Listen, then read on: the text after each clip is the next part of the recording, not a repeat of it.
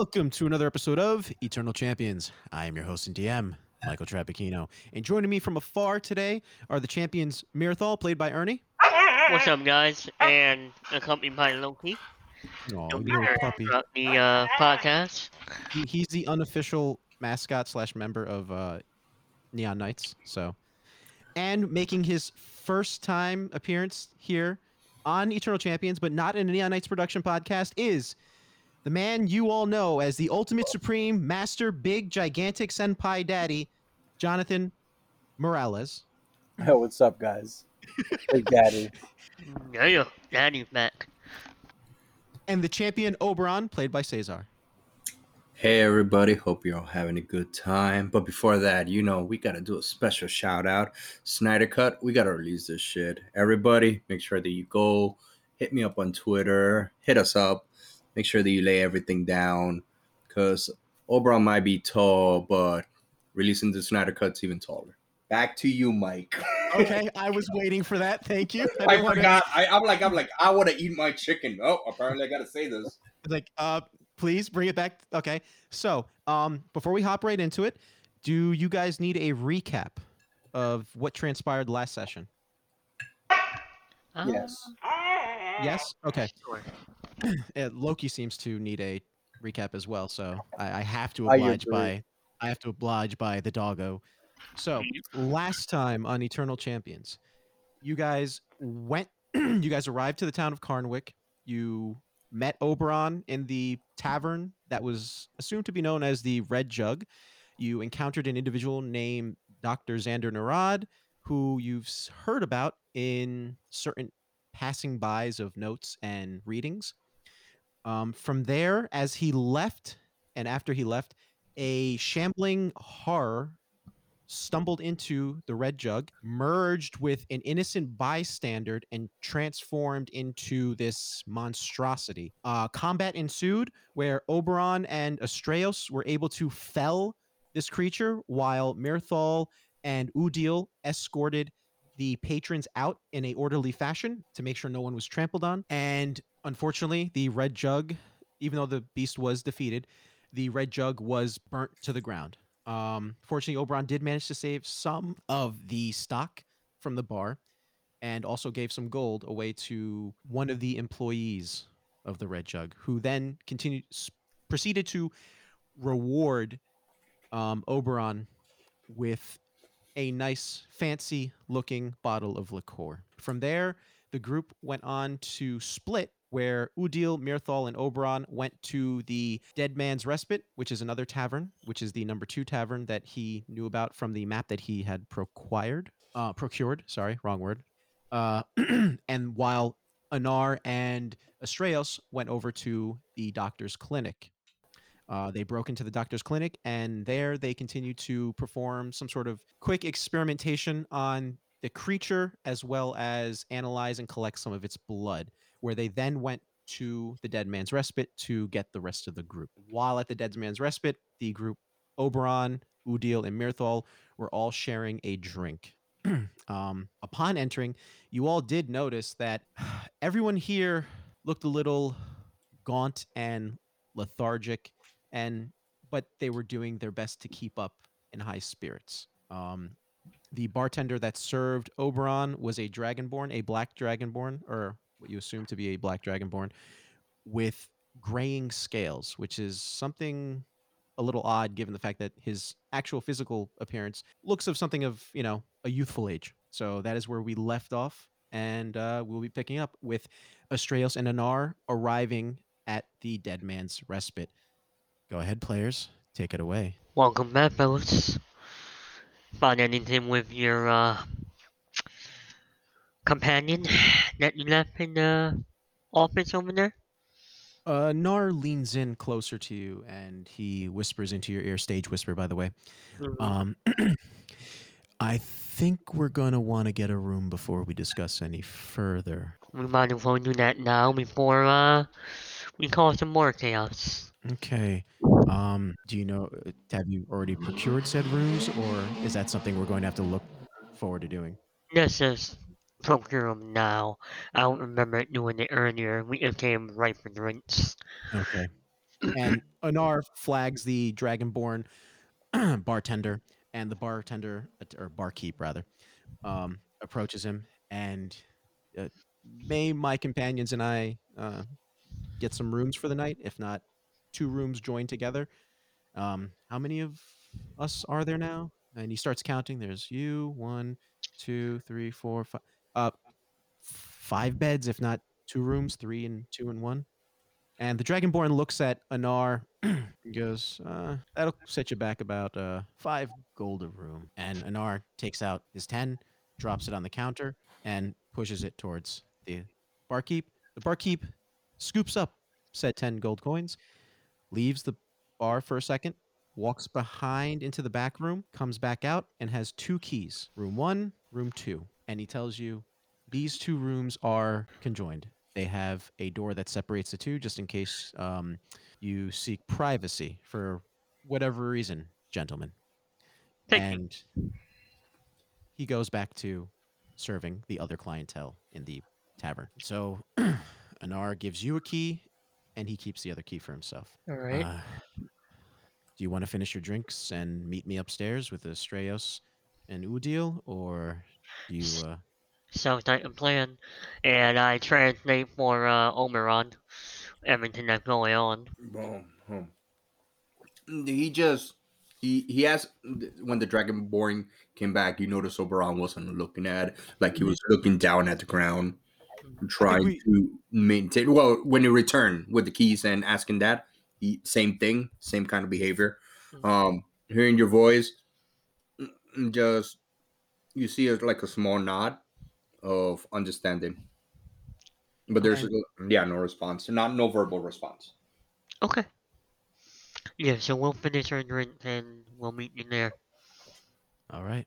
And so Estrellos and Anar and Udil go up. Udil brings his drink with him, and they head upstairs and they head into room two. So you're left with room key one. Okay, got it. And I hold up my cup up to Omeron. Cheers. I say Elmis. Thanks. And pours and drinks it very quietly. Everything alright? Your lovers um are waiting for us. I have no lovers. Ast- Astata din- said that you and you and points at both of them were and then then does the You're Makes gone her- by now, so you're pointing at like nobody. yeah, point, it makes the circle hand, then the finger, and does the like the little The intercourse, uh, the Yeah, the penetration, penetration. time. Yes, yes. I start when uh, I start actually laughing. No, he lied to you. He just wanted to uh, make fun and have some kind of mischievous fun. That sounds out like uh, Astral for sure. Right. Um. No, we're all friends. Nothing more. Hold on, I got to roll for this. Just nods, and usher um, motions towards where where to go. All right, come on. So- And uh, we head to the room. So you guys, as you get up from the bar, the stairs going up to the bar, uh, sorry, the bar up to the rooms, are literally directly up north of you. So the way that the the tavern is set up, when you enter the tavern, to the right is the bar itself, with several casks of ale, as well as a door into a back room. And then behind you guys were uh, are the tables, usually about five or six, as well as some lounging chairs on top of that, uh, in front of a hearth that with a roaring fire. Um, that the guests are all talking, and you know, despite their gaunt and sickly looking appearance, they, they they are you know looking quite jovial, or at least trying to give off that appearance. Um, but yeah, so that's the the layout. So I wanted you guys to have a an idea of what this area looks like. Nice. Okay. And uh, we make our way up. So as soon as you guys head upstairs, um, facing so when you're coming up the stairs, facing downward, to your right are a series of doors, as well as to your left are a series of six doors. The rooms are labeled, Okay. so you don't need to check for like investigation. And the rooms on the right are labeled from one, two, three, and then the rooms on the left are labeled four, five, six, seven, eight, nine, ten. Yeah, I think I'm I counted cor- properly. No, nine. Sorry. nine. I overcounted. There we go. In your world, are numbers the same through all all languages, or are they they differ differently, like the alphabet does? They are different. Just like in say, like if you're studying Mandarin, for instance, Okay. um, numbers are different. Okay. and this is what you do notice however there are numbers but there are also small little subsets of smaller numbers engraved so it has the number one which is predominantly written in common since that is the quote common language Mhm. right and then underneath it has a small engraving of the elvish one and then next to it the dwarvish one and then three a draconic one and then underneath that it has a um, sylvan one That's awesome. Okay. So Oh. it, they are accommodating, but you have to look for it. Yeah. Yeah. Oberon just goes and grabs like the fir- the first door on the left, opens it. Oh, it's it. That's it. And just closes the door. He's like, I'm sorry. So you open the door and uh, give give me a dice roll, uh, a one d six. Uh, yeah. Let's see which room you're going to be opening. Three. You open the room, and inside is an elderly couple trying to sleep. Um, are you abruptly entering the room, or are you just opening the door, realizing you made a mistake, and then going out? Opens the door and just like um hunches down to go through the door. And halfway he goes, Oh, so sorry. just goes back out. Let me see if they wake up. 86, 89. So no, they do not wake up. Um, so you you manage to close the door and go out. You're like, oh, my bad, and then you Over here, uh, Oberon. Yeah, I'll take the key and unlock the door for room number one. room number one. As you enter the room for room number one, the lights in it illuminate automatically. That's pretty cool. Um, and so it, it gives off it. The, the lights are sconces, but they look almost like kerosene lanterns, if that makes sense. And so the room itself has three beds. Um, so you got the room that has three beds, by the way. And there is one door um, to the right as you enter the room, and then there's another door a little further to your right on the wall, adj- uh, adjacent to the door that you're entering the room. Oh, okay. So, So as you enter this room, if you go to your right, there's a door, and then if you go, if you look on the wall adjacent to your uh, the door that you're entering, it's there's also another door. okay. So I'll shut the door that's adjacent as soon as we walk in. So the door that you're that's adjacent, um, it's about there, there's some separation. Obviously, it's not directly next Yeah. to it. You op- you turn the knob, it opens, and the door creaks, and inside the room are Anar, Udil, and um, Astraios, and they're in the room with two beds. And in their room, they have a room with windows facing the south of the room itself. Your, there are windows facing the north in your room. Um, you do notice, however, that there is a in your room, right? Mm-hmm. When you first enter, there is a note on what can be passed uh, as consider a nightstand next to each of the beds. Interesting. But that was tertiary. I forgot to give that information to you, gentlemen.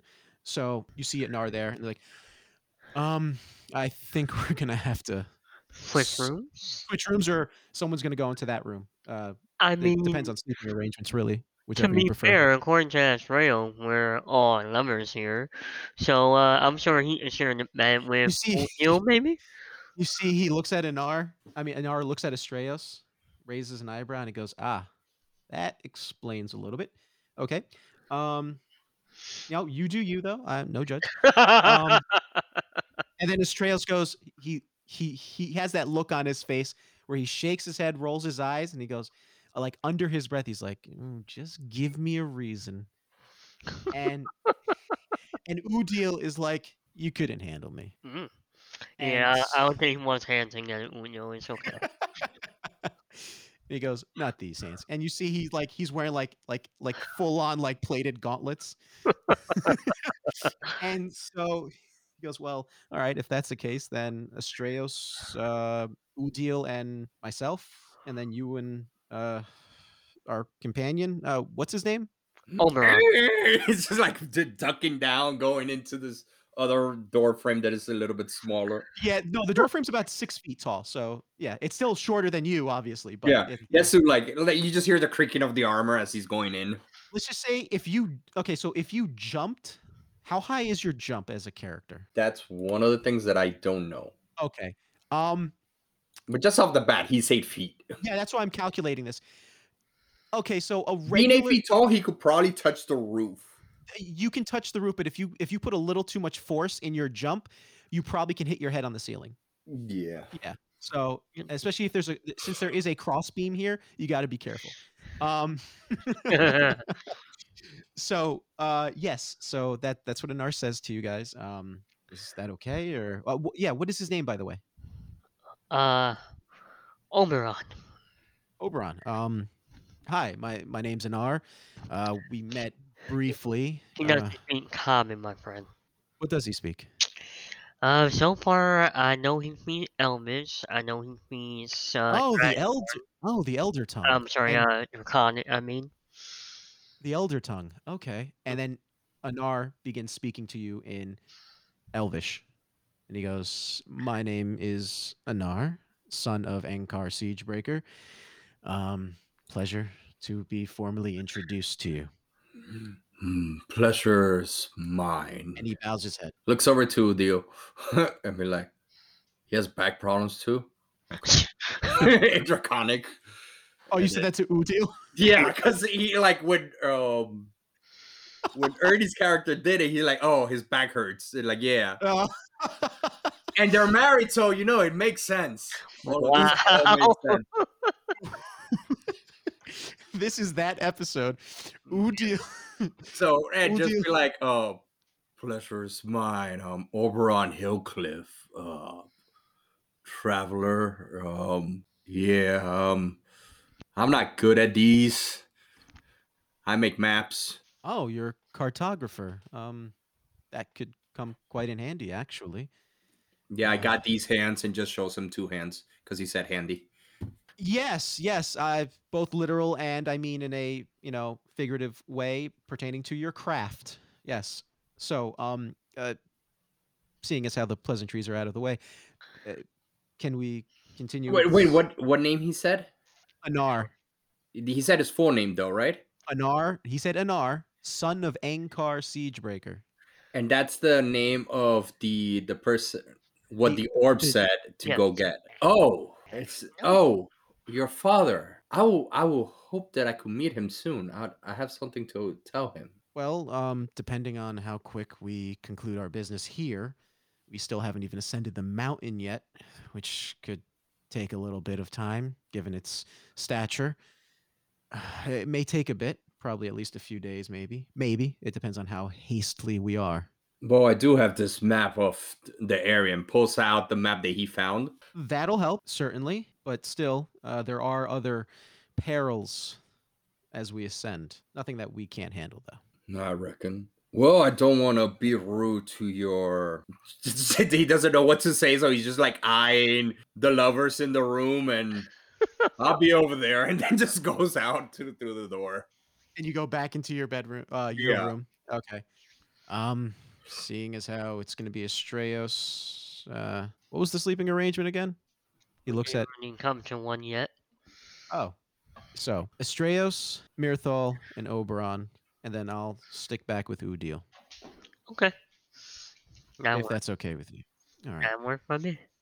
but I think we should discuss the more pertinent matter.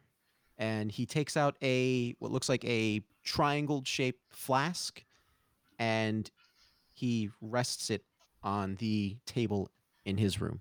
And you recognize it very much as the black ichor that you've seen before from Great Oak Hollow. So he is the creator of the uh, ooze. Who? the doctor. Which uh, Doctor Who? And I, uh, bear with me one minute while I was looking the notes. Because, Zanar doesn't know anything. Hmm. So. Yeah, Ernie's a moron and can't remember right now. So you show him the note. You show him what you've scrawled down throughout your journey so far, Yeah. and he goes, "Oh, mhm. that's I I I've seen that name before. Um, uh, it's a little worrying. You're saying that he's the one who created this? Yep, It's only appears. Oh, we we left the body in the clinic, and if he has something to do with it, that should not be a place we leave anything. Didn't you burn it? I don't recall. I don't. No, we didn't. We better go burn it. There's just giant like clang clang tung tung in the other room. I run over there. O- O- Oberon is just not wearing his armor anymore, which splint me- or whatever this heavy thick armor that he's wearing with this metal that's like wrapping around only certain parts of the chest and around the thighs looks it should have taken like a while especially if you're training armor you know that it should take at least a couple of minutes for it to come off but how it looks discarded it just looks like it like was completely ripped off of his body. He's just wearing like loose like kind of like MC Hammer pants and just like a long sleeve shirt that like goes all the way down to his mid thighs. And he's still wearing the bracers are tied and his neck is he's almost like wearing like an undershirt that looks like a turtleneck and it's like covering his um his neck as well. Glad to see you're comfortable. We're gonna go to the doctor's office when they took the body. They didn't burn it and the creature might come out again. We gotta make sure nothing come back. You wanna come? Um sure. Uh that will help us get um see him faster. All right. Uh sure. What and then he like ex- uh, extends his hands forward, looks up towards the towards the roof ceiling and in giant says, "Oh, seal hill." Oh! And in translation in giant is just power extreme and the army just like flies and attaches to him. I love it. I love it. Okay, that was pretty damn cool. It like attaches to him like a slightly transformer. Like Michael Bay will be impressed. Michael Bay and Megazords. Anyway, so as you redon your armor in very perfect stylish fashion, who is going to the doctor's office? I Okay, Oberon, you're going too, Or are you staying behind? So he's going because this will get him. This is the business that will get him to keep his word. So he's definitely coming. Okay, so Anar is going to be joining you, but Mhm. Astraeus and Udiel will be staying behind. Uh, before you guys begin to head downstairs, Astraeus looks back at you guys and he says, "I'll stay up here with uh, this one." And he rolls his eyes as he thumbs towards Udiel, and uh, he goes, "I'm gonna see what I can find out about this stuff." And he casts detect magic on it, um, which seemingly has no effect on it, um, but requires further investigation. He Alright. sees uh, Oberon sees Australis is staying behind. He nods, gives him like that really big fake wink, and then just goes down to oh and puts like grabs one of those signs that he sees some but um they put on the doors that says do not disturb and puts it on his and then just go leave. perfect perfect so you all so anar o, uh, oberon and mirthal begin to depart they head downstairs um and as they are leaving and before they get to the door the barkeep puts his hand up and says uh, where where are you guys going where, where, Jenna, where are you going we'll meet back shortly. Is there a Um, problem? you notice that there's a immediately there's like a, a very obvious nervous look on his face um given the fact that he has been so lethargic and a little listless possibly and he's gaunt and his coloring is sickly pale there is a look of nervousness on his face it's it's getting close to to to dusk um I, you know I- you, you don't want to be tired for s- tomorrow you Oh, uh, We'll meet back very quick. uh, all right um just just try try to be back quick thank thank I you I will. Before the darkness. Bye. Out. and you head out, Anar heads out, and Oberon. Uh, what are you doing, Oberon, when you see this? Do you head out as well immediately, or Yeah, he like froze Oh, and he like did his best to like look away and like try to like even though he's not understanding this, like keep his distance a little, and then as soon as he sees the others, he literally like books it like full sprint, uh, like running behind him.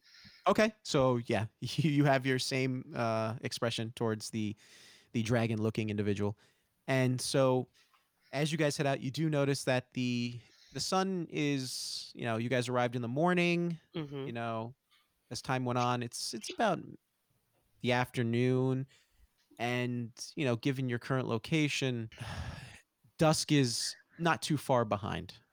Alright, we must hurry. Whatever these people are afraid of, we probably don't want to run into it. And you notice that there are a lack of people in the street. You know, both people who are making their quote pilgrimages, as well as even guards seem to be trying to stay in some sort of indoors. Hmm. Um, but that's as you're going. The doctor's office isn't too far. You head to the doctor's office and you arrive to the door, and it has a sign that says, The good doctor is out. Anar Oh. looks at you. He goes, I just did this so we would not be bothered. And so he opens the door Mhm. and steps in. I follow him. Oberon. He's just looking at this, thinking it's like, I don't know what they all caught, but guess relationships as he just walks through. Um, as you enter, this place is a little cramped for you, Oberon. You, it, you can fit, but it, it's a little cramped because, as I described before, it's an all-in-one room. Yeah, he's There- a little hunched forward. He's just like, Ugh. Yeah. And if you were to jump in here, your head would hit the ceiling because it's it's not too much taller. It's about probably like maybe nine and a half, ten feet tall, like when it hits the roof. Um, but yeah, laying in the middle, uh, in the middle of the room on this, on this somewhat of like a almost like a operating, like a miniature operating theater, Mhm. um, is this creature. And you can tell where there these incisions have been made, where more fire has been um, uh, left to cauterize the wounds after they they clearly have bled the creature. Mhm. So, what are you gentlemen doing? Well, I pull out my torch and I say we're better all burning the body completely, making sure that creature can't come out. Now, I I, I wholeheartedly agree, but hmm and he's speaking in Elvish as he says this, by the way. yeah, because Oberon just sees the torch come out and like, Yeah. oh, so okay. I agree Uh, that we should burn the body, but Actually, hmm but I think we should maybe do it Outside? outside. That the makes sense. building might not catch fire. Come on, that's as he's saying this, Oberon's already grabbing like um a, a curtain and he's like, oh, right. And then just lets go of it. We don't want to burn down the tavern and probably the only place these people can seek any sort of medical attention. all right, Um, Oberon. Uh, you wanna help me lift this trial in person out of here? Well, body out of here. In you mind? He just literally doesn't even like wait for a response. He just grabs it Okay. and then just uh, goes outside with it. Uh, hits his head on the way out. And just like, oh. So there is a alleyway. I would say yeah. So like an unused or seemingly unused area all right, let's next to this. the clinic to the left facing it. Let's light this sucker up. Shh. I light the torch. You light the torch. Anar throws in some oil on it, some holy oil actually, which he always brings with him because he's at the world's grave. Nice. No, no, before that, Mm-hmm. uh, before the lid up, Oberon took, um, we didn't get no coin from nobody, right? Nope. No, sir. You gave you gave a certain amount of coin to the individual that works at the establishment that was burnt down, but you didn't receive any coin yourself. Uh, do like would have gone to. Let me get mine. What's Ernie? What's your character's name? I keep forgetting. Uh, Mirasol. Uh, Mirror. Oh, you, because you didn't tell. Oh no, you did tell him his name, Myrtle. Uh, do you have change? And brings out his only gold coin. What is that for? Oh, there's there's something. Um, something has to be d- d- like you- you change, please. I can show you. You want chains? Okay. I'll give him a chain for a gold. Okay, so you get your gold. You get your What change de- for your gold. what denomination you give him? I'll give you uh, what is it? Three. What? What? I forget how the denomination work. It's for one silver is ten copper. For ten silver is one gold. Yeah, I'll give you ten silver. My bad. I just So, saw yeah, need, need then he goes chain like he extends again one silver. for change. Do you change the silver? Yeah, I'll give you the copper. Then grabbing two, he puts it on the eyes of the body. Then, Just to let you know, this thing has multiple eyes.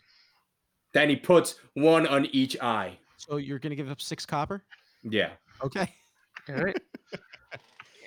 and now, uh, after the oil oil that's on there, burn it. Okay. So you ignite the body. It gets engulfed in flames, and for give me a perception roll, both of you. Sure. Natural one, Mason a two. Okay, Oberon. Is to look at looking at this body. No perception roll. It's to hear something Oh, okay. potentially. Potentially. Mm. He's Oh. looking at the fire, not understanding what the, like what these people are doing. There, you see, there was like a slight wince on Anar's face as the body is engulfed in flames. That was a four, just so you know. Okay, no, no, it's cool. It's cool. There's a slight wince on Anar's face, and he kind of like cl- tries to like clear out his ear for a second and tries to pop him, and then he shakes it off. You're right, Oh, Annoy? that was terrible. Uh, you didn't hear that? No, I didn't. Yeah. Uh, I'll, and he looks around again. He's like, uh, back at the uh, Yeah. the inn or tavern. I'll I'll explain. South type of land. And uh we can wait a bit, make sure that the body's burning, nothing's coming out. Nothing comes out, but the longer you wait, because this body, it, it seems like the hide itself is taking longer to burn Mm-hmm. than what is n- accustomed, or at least what you're accustomed to, given your Experience. patron. Yeah. yeah, given your experience Mhm. with a deceased body. It- it's taking a lot longer to burn, but it is burning. Weird. Alright, let's get out of here before nightfall. So do you wait a little bit, or to make sure that the body? Well, what Yes, time is now? When it's in night? Uh, we'll say right now it's about two o'clock, two p.m., two thirty. Sorry, no, two thirty. Sorry, so uh dusk is normally what time ish? Dusk here is going to be probably around five or so, given the Okay, good. time of the year. So I'll watch it burn for an hour or two. Okay, so within that time, the body does burn, and then the skin itself begins to, like, almost like, almost like, uh, like a parchment. It it furls. It begins to furl, revealing the inside, Mhm. and as it burns, and then the inside, this black ichor just ignites, and it goes from what looks like a a controlled like bonfire to a roaring flame, and then it quickly dissipates. And there's still the fire going, but it's not quite as high as it was when it touched, made contact with the uh, the black ichor. Okay. Well, I think that would have been uh, all of it done. I take another look. Back to the room we go. Anar takes suit. Um, what about you, Oberon? Are you following? He probably didn't understand what he said. He's just following. Oh well, or, or well, No, I'm speaking. we're all Elvish. speaking element for you. Yeah, I Oh, figured we're all speaking Elvish. Is Gotcha. nobody in me that well?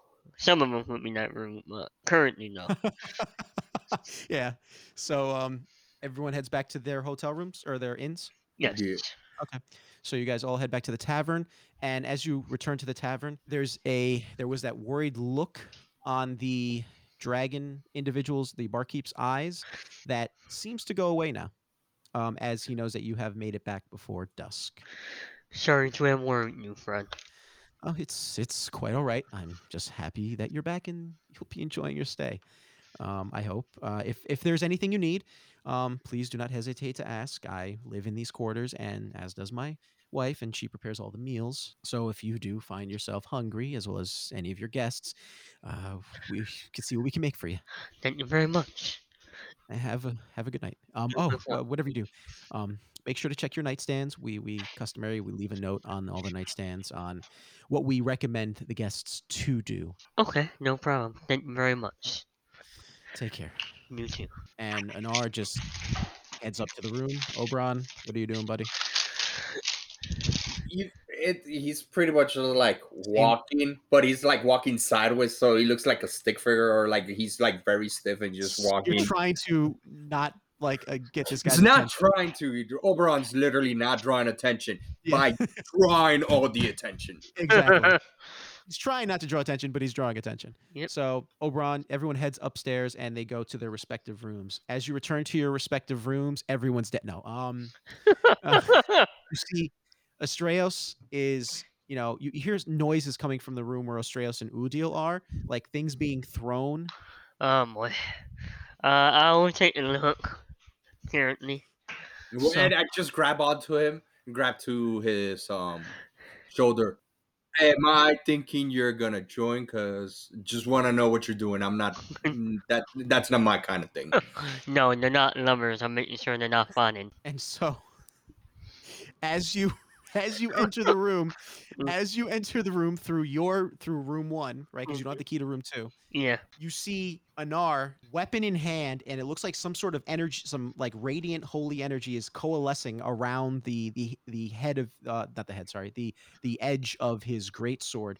And then you see uh Mirthal in hand, like a firebolt ready to be uh Wait, hold on. You mean uh, sorry, Astraeus, sorry, Okay. Astraeus, uh, with a fireball almost ready to be flung at um uh Udil. What's going on here?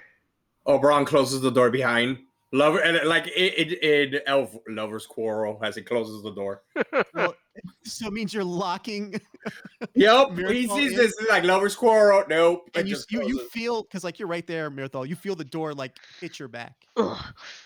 What's going on here? You see Udil's like, I told you we should try radiant energy. Fire's just gonna kill it. And uh Astraeus is like, I'm not going to try fire. So what are you trying to do here? I'm trying to, and you see Astraeus is looking at you. He says, I'm trying to see. JB, you got to stop sending texts. I mean, someone else gonna get their cheek clap. Yeah. Uh, he says, I want to see if I can identify it, but it's going to, and maybe if possibly this glass container is what's keeping it from keeping me from being able to identify it with detect magic. So I want to open it to detect to see if what it is. He wants to smash it with a hammer because he's an idiot. well, he's not an idiot. And looks at Astraeus and he goes, "Call me an idiot one more time." And you see like the the energies on the sword that were just peacefully coalescing are starting to grow a little bit. O'Neill, it's not worth it. And you see, he, let me see if, you actually convince him. Okay, very good. All right, sixty nine. Um, um, hmm. and you see he dissipates. He breaks the spell, sheaths his great sword. He goes, "I'm not staying in the same room with this idiot," and stomps out. He goes, "Huh?" And Astraeus goes, huh, "An idiot calling an idiot. Hmm, that's funny. like a pot calling a kettle black." So wait, he left the room. He, he Through- left. He left the room through the main door, not Oh, into room one, but the main door. I think Palm. All right, you know. Oberon is outside on the hall, so he sees him. He goes like, "Hey, In Just like Draconic, I'm assuming. yeah." Okay. Um, so Yeah. you're not. It does the hand motion, right? Or I mean, no, no judgment.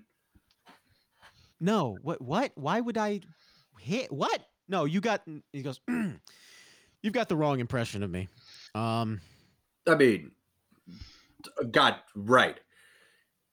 I am um, words mm, sometimes are understanding your these other languages are hard to transgress. I mean, um, he looks at you.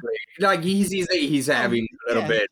He's Difficulty. No, it, he's- it's hard. Udil sees that and he goes, uh, one word at a time. It's like putting your pants on in the morning, one leg at a time, one word on the time, and don't rush it. Otherwise, you, might, Uh, you might, well, rip your pants or, you know, say the wrong thing. I'm gonna go get some ale. I need Mm. to forget the last few minutes I had with that complete moron. And he, Wait, I have drink. Goes into the room, hey, covering his eyes.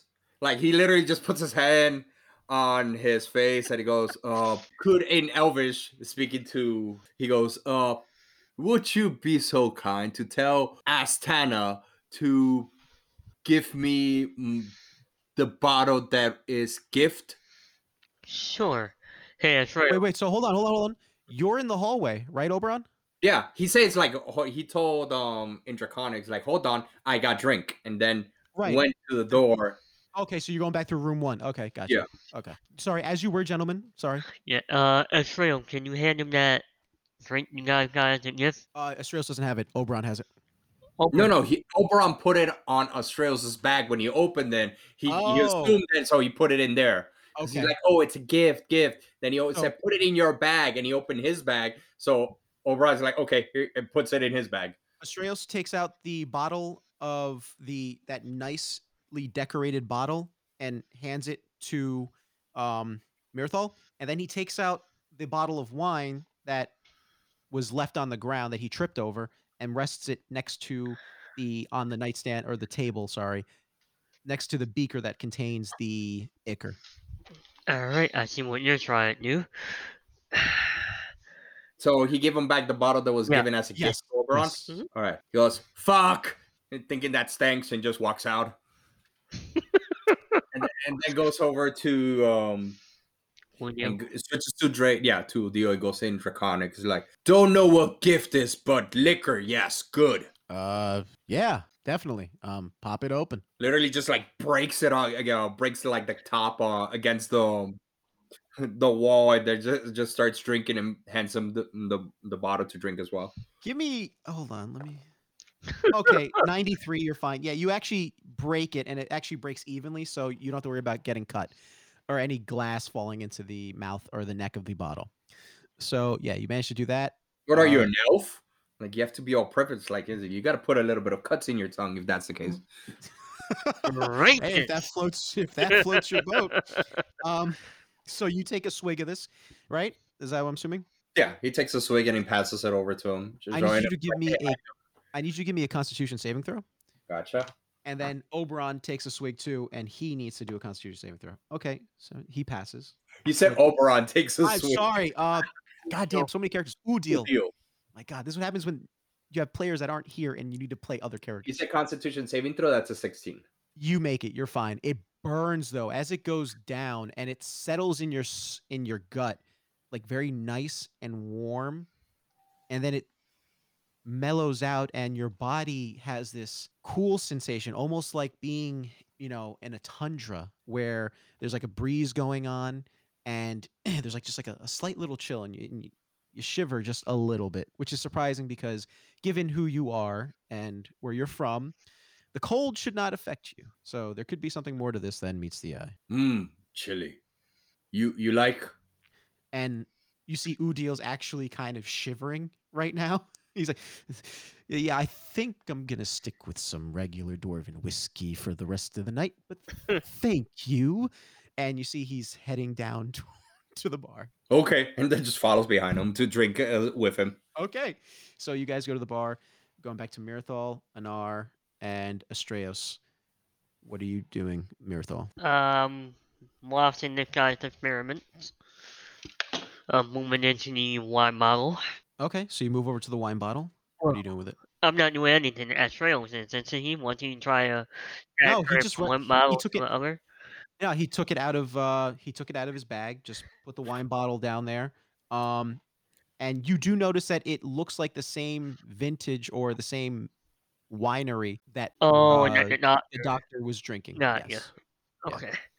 And you see Astraeus is looking at this this liquid, right? This black ichor, and he's he's investigating, trying to figure out what's going on with it. And you know, it had those, like I mentioned before, the properties of trying to sway it. It looks like it was trying to resist it. And he you do notice on his face that there's a contemplative look of him trying to figure out whether he wants to pop the cork and risk maybe this thing popping out as he casts detect magic hmm or if it should stay in and they should try something else. If I was you as Trails, I would probably not open that. If it escapes and we can't stop me, this whole place might get burned. I know it's just I have some theories and I I, I hit a gap, you know, a, a dead end when you know it. I can't tell what it is. It- it- detect magic doesn't detect anything. I can't identify it. it. It's just how can that be? I mean, if it was made by the doctor himself, maybe he didn't use magic to create it. Maybe he used like I don't know, what's that thing that alchemists use sometimes? Chemistry or alchemy itself? And then Anar steps in. If it is something that Dr. Narad made, it's definitely probably wise of us to keep it corked and checked, like Mirthal stated. Um, it's also chances are he could be dabbling in old magics that predate the known schools. Okay. Yeah, because he, from what I've gathered from what my father's found out, he, this this Narad individual, he's not from Loria, but found himself on our shores, and ever since he's been uh, he's been problematic, but it's always never been anything on a large scale. So my father had never found any reason to bother with him. Makes sense. Well, if he's able to do this, maybe the farm might want to reconsider that. uh, maybe we should bring that back to him before we take a look at it any further. He might be able to use one of the magics of the house that he's currently residing in to, if anything goes wrong, banish it to a, a pocket realm where it can't do any harm to anyone.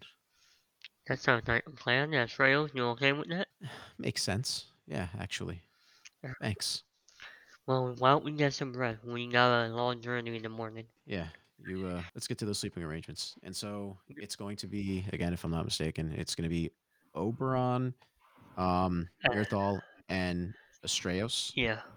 and then Udil and Anar. Yep. So, so you guys go to your room. They go to their room. Oh, what's uh, does uh, Udil's just drinking. He's not talking about anything.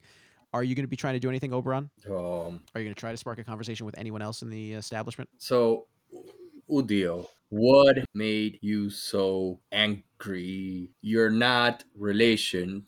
Okay, I got that. So why were you angry or throwing things? Well, first off, he started it.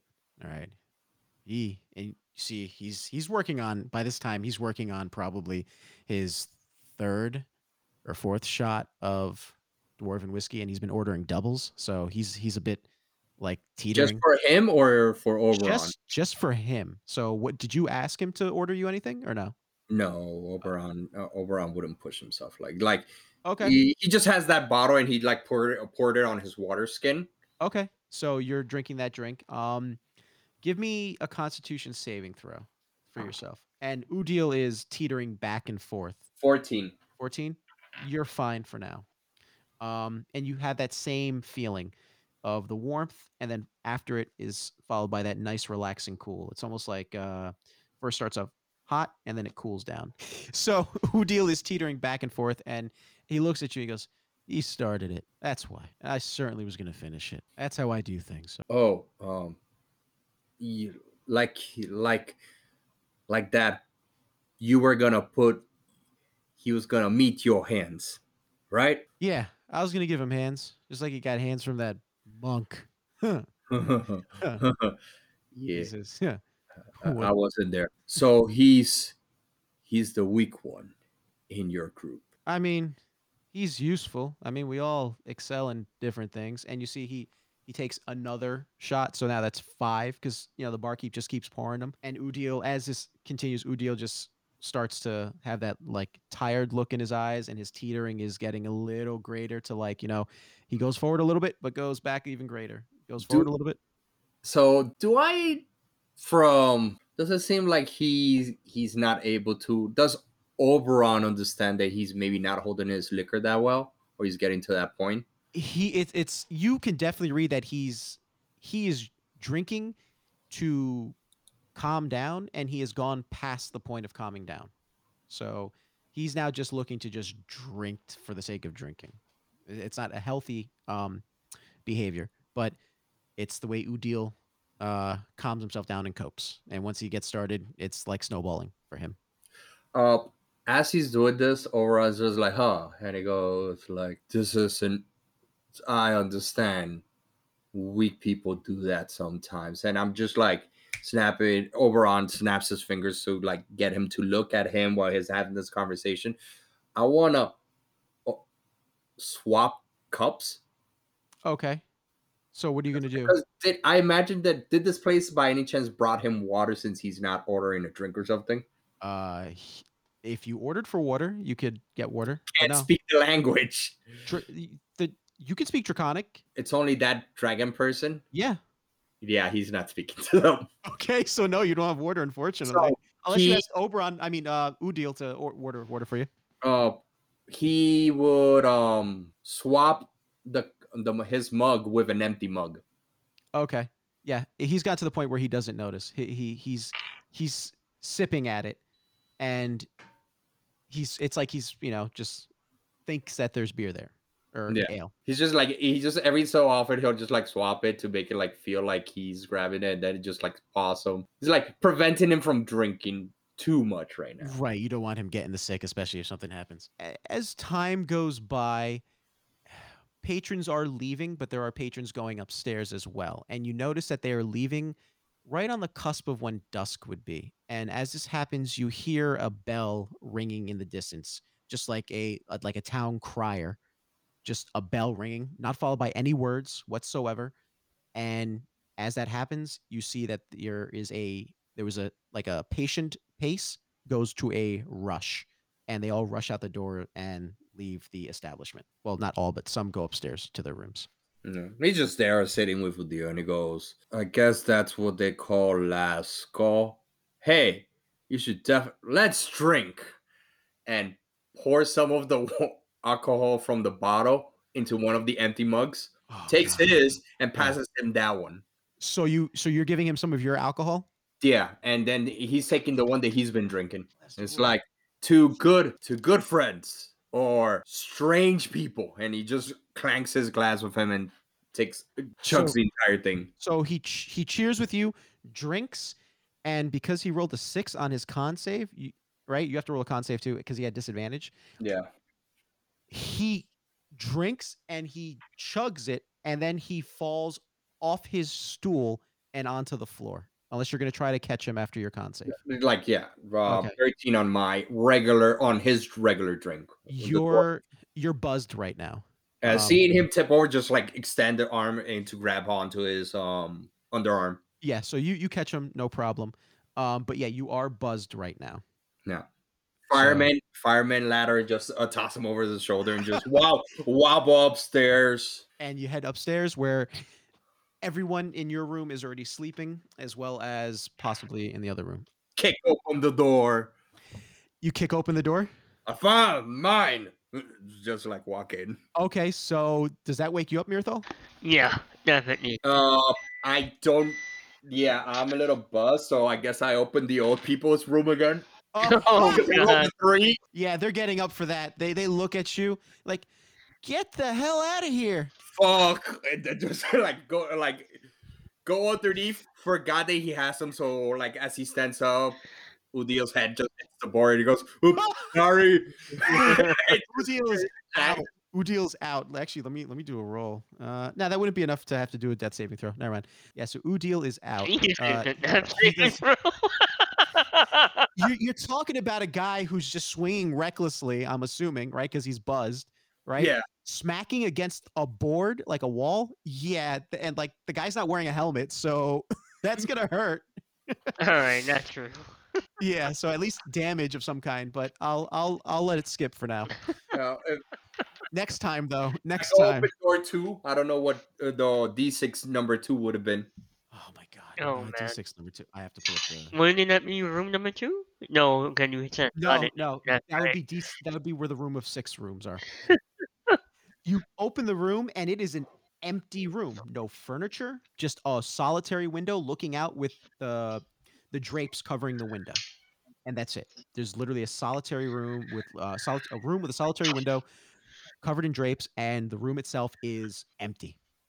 Ah, Nothing. we're, oh, we're here. And then just like lay him down, put his backpack underneath, um, take out a blanket, cover him, and then literally just grab each of his hand axe and in a circle just tosses them into like digging them into the ground Okay. in almost like a compass style. okay. He would have had six, but he has five, so the compass is a bit off. And then quietly done off the armor, hand on great axe, put um help um Udio get get his armor off so he doesn't. You're gonna have to undress him yourself. Yeah, This- that, that's fine. It's drunk. It's gonna be a while. Yeah, so this takes a while. And this this, you know, by the time you finish with this, it goes from dusk to the point where the last vestiges of light have, you know, are, are starting to go away. And as this happens, give me a perception roll with disadvantage. Gotcha. With disadvantage, the one was a 19, the other one was an 11, and perception is a total of 12. 12 you it's it's just enough to just maybe make out the faint sound of some sort of buzzing. And look, looking around, do I see anything that would cause the buzz? it's coming from outside the room. Not towards the hallway but outside the room towards facing the window Are there curtains in this room? there's yeah a pair a solitary window that's concealed by drapes Just go to the window. Shh, you drunk. And just close it and then just goes to sleep. Well, the goes- window the window was already closed the the drapes were already closed Yeah. Open look opens the drapes. so sees that there's no bugs. Thinks is the person next to him, and in giant just says, "Ush, you drunk," and then just closes the curtains and just knocks out on the ground. brief moment that you do have the the window open from where you're facing you notice that there's a large what could be perceived as a storm cloud maybe or cloud moving at a faster pace that the rest of the clouds are moving towards from from the direction of the mountain towards the village of Charnwick. Hmm, good weather. That's the last thing. Then, then he knocks out. Okay. So uh you knock out and yeah, so I guess you never make it back to room 1 so that means uh I mean, he's in room one. What are you talking about? You think you're in room. Yeah, that's right. You think you're in room one. Um, so We're fine. morning goes. Yeah, the night. You guys get a night's rest. Everyone's well rested. Nice. You wake up and you start hearing a you know same bell. At least um the same bell that you heard before in the morning All right. of like the. And you just hear from the distance, "Wakey, wakey! It's daybreaky!" I uh know Estrellas is normally a late sleeper, so I wake him up. Estrellas wakes up. I see Oberon missing. I'm like, hmm, that's weird. I'll go and knock on Anar's and Neil's door, make sure they're awake. It's right No there. answer. Hello? No oh, answer. not again. Alright, I open the door. The one in between us. No one's inside. Okay, now I move already. Um, and I head out. So as you head out, you see Udil, uh, not Udil, sorry, um, Anar, in the hallway, sitting on what looks like a lounge chair, directly like across from you, from your from your room, like the door to your room. Why didn't you come in? Uh, well, I figured um, you guys might want to get some sleep. So uh, early risers, not one to, Oh, it's been up a while. Okay, got ya. yeah. Alright. Uh, where are other two companions? Were they awake around the same time as you? Uh, DM, quick I- question. Yes. Uh, because this does fall into Oberon stuff. Mhm. Uh, Oberon will literally just knock out and then wake up like clockwork. Always, as soon as it hits the threshold full relaxation, he wakes up because of nightmares. So he would have woken up, which would have been like at the eight peak. So whatever time that is, and then he would have like woken up um Udio. Okay. Even buzzed. Yeah. Okay.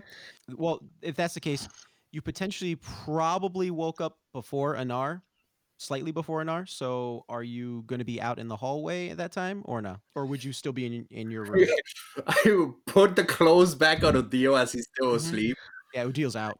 Yeah, just put it back on. Okay. You, you it takes a little while. So actually, no, we'll say by the time that you get done putting on the armor, you're still in the room, but Anar's out and Mirthal steps out at that time, right as soon as you complete putting on his armor. Because it's a lot of armor and weaponry. hmm I haven't seen him. Udil never came back to the room. I stayed up a little bit to make sure he'd come in, but nothing. Interesting. Um, And you see Estrellas is like, yeah, good riddance. hey, he helped us out a few times. One argument Yeah. doesn't say that. Yeah. And you see he rolls his eyes and kind of has like a like like uh like a bit of a cocked face. He's like, uh-huh. Yeah. Like that type of look on his face. I just. Ah, fruit schlag. It's as he hits the, the the door frame and it just comes out. He just looks like holding his head, wiping the Alright. sleep off it. He just like turns and like nervously waves towards them and um And Anar looks at you. He goes in Hello. Elvish, "Good morning. It seems you found yourself in not the right room, but okay. Glad you guys are safe. Are you still carrying Udil or no? yeah, Okay. he's still if he's still sleeping, he's over his shoulder. Let's let's leave Udil, you know, to sleep. So that's why he uh gets recovers from his. I'm sure it was quite a, uh, Eventful night. to say the least. That's fine. Let's uh get some rum and yeah, move on before we lose more daylight. Mistros is like, all right, you know what? If he's gonna stay here, I might as well keep an eye on him. I'll I'll take a look at that stuff and maybe take a look to see if there's anything special about that bottle of wine. Alright, well let's try not to kill each other, okay? I Unable, unable to understand that conversation, Oberon just starts heading with carrying Udil down the stairs. uh uh, Anar goes, no no no no no put put him in my room. Put him in my room, please, please. And then Elvish is like, And he points to the door that says two on it. Well, you don't know that it says two. And well, he opens it. He creaks the door open. In there, please. I don't care where, on a bed, on the floor. Just is he gonna be in there too? who are you pointing to? And he points towards um Astraeus. I uh, maybe I don't know. Astraeus. He goes, "I'll stay in my room. I don't want to hear the mouth breather." He's just nodding his head like, what is he saying?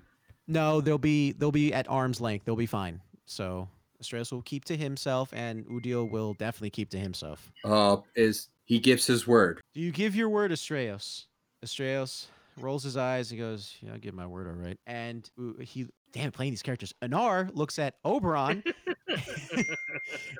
Um, this is why I'm trying to get rid of two characters, so I don't have to play them now. No, no, no. Let's go downstairs and we all gotta go drink it. Come on. Fuck, fuck that. No. he gives his word. Right. All right. Goes and he goes, ducks, comes up, hits hits Udil's head on the back. I rolled a two, and then it goes, "Whoops, sorry." I then need, you, I need you to give me an unarmed strike and add your strength modifier to it. uh, so that's just a my strength modifier. Oh, so it's just no strength modifier plus oh no unarmed attack plus your strength modifier. Unarmed attack for Oberon because he doesn't have nothing crazy. Is just What is it? four. Four. So what's your strength modifier on top of that? so only eight on No, I'm sorry. It's a it's three damage because it's just strength. No, He's no, not. A, I'm- he's not a monk. No, no, no, no. I'm adding that because you hit him against something. So I'm adding No, that. so it will be four in total. So four total. Okay, so he takes four points of bludgeoning damage as you whack him against this. And there's a moment where he like groggily like comes back into like lucidity and then clocks back out.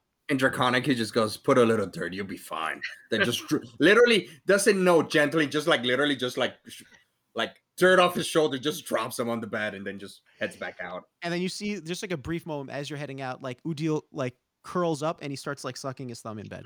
So and then you close you close the door and that's that. You close the door in room one, I hope, and Astraeus is in room one. I do.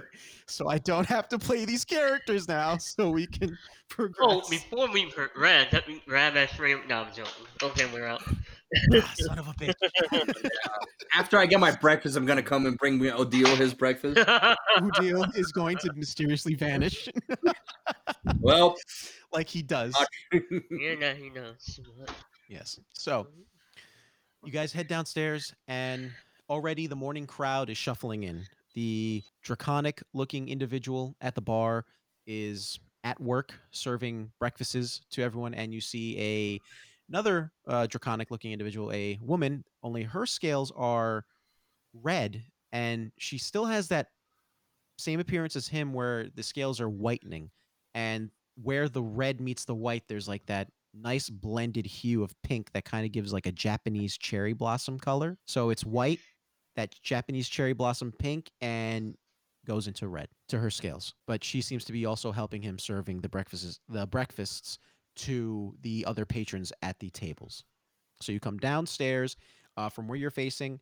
The bar is right in front of you, and then the tables are to your right. Uh, not all the tables are filled, but they seem to be getting filled quickly. Uh, are you going to be trying to get a seat at the bar, which does have some open seats as well, or are you trying to get a table? Whatever it easier. I'm gonna try and eat quick and get out. Okay, so you guys get to a table. It's a large round table. Uh, it seats you three comfortably, quite well. Do you guys ordering anything in particular? Just eating and then chow and getting out? I'm basically getting shower and getting out. I'm gonna get a move on, so. Okay, Anar's doing the same thing. Oberon, like seeing them, there's two Dragonborn now. Yeah. He's just like literally just not even looking, covering part of his eyes, like pretending that he's like just still sleeping or something, and In- just like, In Elvish, Anar is looking at you and he goes, uh, "Do you eat? What do you eat?" oh, f- f- like, no, no, what? Fine, I, I, I eat all everything. Yeah, don't worry about it. Fine. And he waves over the red dragonborn, the female red dragonborn, or the female draconic individual, Mhm. and he signals to her that she reads from him. She goes back to the kitchen, and a few moments go by, and she brings you a plate of what he's having, which is a heaping plate of eggs, meats, biscuits, baked beans. It's almost like a full English breakfast, and uh, at the end, it's topped off with like a Yorkshire pudding type uh, pastry. Uh, that gets dropped off at you, and we are, is that it? Are you guys? Yep. were- Okay. Chow is had, and as we leave, you bump into an individual. Would you like to introduce your character, Ultimate Supreme Master, Big Gigantic Senpai Daddy? So the first one, who's leading the charge, by the way? Um, Oberon's not even trying to like make eye contact, so he like literally just gets up, like, "Oh, good food, Okay. bye." Whoop, boom! It turns around and hits and it hits into whatever that person is. Okay, that's perfect. You're okay. So describe yourself. His name is Valak. He is an eight foot, 350 pound Goliath with a giant great sword. Anything special about him? Like what type of clothing is he wearing? If he is wearing any at all? Well, they don't know your name, by the way. Oh yeah, I'm just I'm just descri- I'm just describing his name, you know, to everyone, not in the game, but Physical appearance? Um, you said eight Um, foot tall, 340 pounds, if I'm not mistaken, right? 300 yeah, all of all muscle, Head of hair at all, or is he bald like the stereotypical Goliaths? nice bald. He's Yep. bald. Okay. Any tattoos on him? A lots of tattoos, kind of wearing like this, like kind of like this fur armor, Okay. Okay. and uh, he has a lot of tattoos, but he has these strange tattoos, kind of like on his uh uh his wrist. Are they written in any language, or are they? Yes, they're written in a different language, but it's a language that's not known in this land. Okay. So as you bump into Oberon, Oberon bumps into you. What are you both saying? Like, what are your reactions? Okay, so I'm getting into character. Sorry, I was like That's listening perfect. the entire time, and I need to get into character. Wasn't prepared when you were going to introduce me. Okay, alright. yeah. Well, combat did not occur, so like I said, we were either introducing you either at combat or when combat or the alternative path that they chose. Yeah, there's a lot of sexual stuff happening. I got it. Um, Oberon bumps into me, and I say, "Move it, pheasant," oh, and I keep I push him out the way. in what language? I can. So my No, character. what language did you what say? language are you saying it in? Common or something else. I Or can- whatever language you speak. Yeah, what languages do you speak? And then think about what language you would say it in. What's your native tongue? I want to say besides common, I think if there's a giant language. Is that correct? Yeah, there is. in China. There is a giant language, yeah. But the question is, did you say this to Did you this say this random individual In giant or giant or- common? Yeah, giant. Okay, so he says it in giant. So you said move first and, and Yeah, Are you gonna and try? I to put- push him. Oh, he's putting hands on you. immediately as he goes, he immediately goes for a full punch in the throat. Oh, combat has Here begun. Um, so okay, um, you get advantage on this attack, um, Oberon. So roll an attack. Natural 20. Okay, natural twenty. So double. So you double the damage basically, since it's an unarmed strike. You just double the damage. He's literally just aiming for the throat as he does that. Just Okay, I'm going to give no, so I can't because it was a surprise attack. Yeah, you just clock him right in the throat. As he hits you in the throat, I need you guys to roll for initiative. That's disgusting. I need, I need. This is Damn great. it. I need Damn it. Oberon and Senpai, uh, Ultimate Supreme Master, Big Gigantic Senpai Daddy to I'm not gonna lie. initiative. I'm taking a Alright. picture. 'cause I I rolled No, I believe you. I believe you. I got Um, a ten for initiative. Okay, Anar is sitting this one out Mm. for now. uh, 20 initiative. It's ten. 10 okay so 10 20 so that means oberon goes first um mirthal you uh who has the higher dexterity Uh, I have a plus four. what about you um uh valak what do you have I have a plus two. okay so that would be it'll be oberon mirthal valak God damn. Okay. well because you both rolled a 10 Oh, no, I know. so- I- Well, I also have, adv- mind you, I also have advantage on Dex when I'm not blindfolded. oh, no, yeah, that doesn't that doesn't affect that doesn't affect your uh what do you call it your um initiative roll so Okay. Oh yeah, no, just making sure. Ah, ballroom blitz now. Okay, so Oberon. Question. The ball's in your court. Question: Instead of damage, could we said that? I have a question. Can I just hit him to the point that it just made him go back, giving me room to leave instead of doing damage? Or if not, I we could If we you're if damage. if you're punching him in the throat, no. But Okay, if you yeah. no no, but if you want to change it so that you shoved him instead, I will allow it. Nah, I said I said what I said. It takes Okay. oh, so the damage was. So what is this? Just my straight unarmed would have It's been just straight unarmed. Yeah. six times- points. So six points. You take six points of bludgeoning damage as he punches you in the throat, um, catching you off guard and winding you. No, correction, nine damage. Nine. of your rule. Your, No, your no, no, no, no, no, no, no, no. That that rule only applies if you hit someone against like a blunt object or something. The, your unarmed strike is fine. So Okay. yeah, so six damage. Oberon, the ball's in your court. You punch this guy in the throat. You winded him. You have the upper hand right now. What are you doing? So Ryan just reacts on reflex. So he goes hearing giant, looks looks to what this per who this person is, Mm-hmm. Reads his language and goes, Oh, he spoke in giant, so it's his common tongue. Um I can speak common tongue too, by the way. Yeah, Oberon can't. Yeah, Oberon. So- does.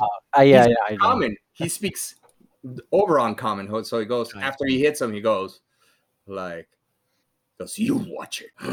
Don't put your hands on who you do not know. Please step aside. And he's just gonna not drawing any weapons or anything. He's just waiting for him to move. okay. That's um, he just punched you in the throat, and he told you to move aside and don't touch anyone. Right? Don't don't put your hands on People, People you don't know. I should say the same for you too. You bumped into me. I said, "Get out of my way, me thirsty." he said me thirsty. Yeah. Yeah, that's what I said. he talks like single person, then third person sometimes. Understandable understandable. Sorry. He's like the Hulk. Here, drink, and offers him his water skin. Now I need to. Okay, go ahead. Go ahead. Are you are you gonna drink, Valak? No, this guy just punched me in the fucking head. so I just need to ask uh, Oberon this as just a clarification. Does it still have the liquor in it that you put in there? Yes, it does. Okay, I was just making sure. Thank you. I don't want your drink. Step aside. I don't got time to waste.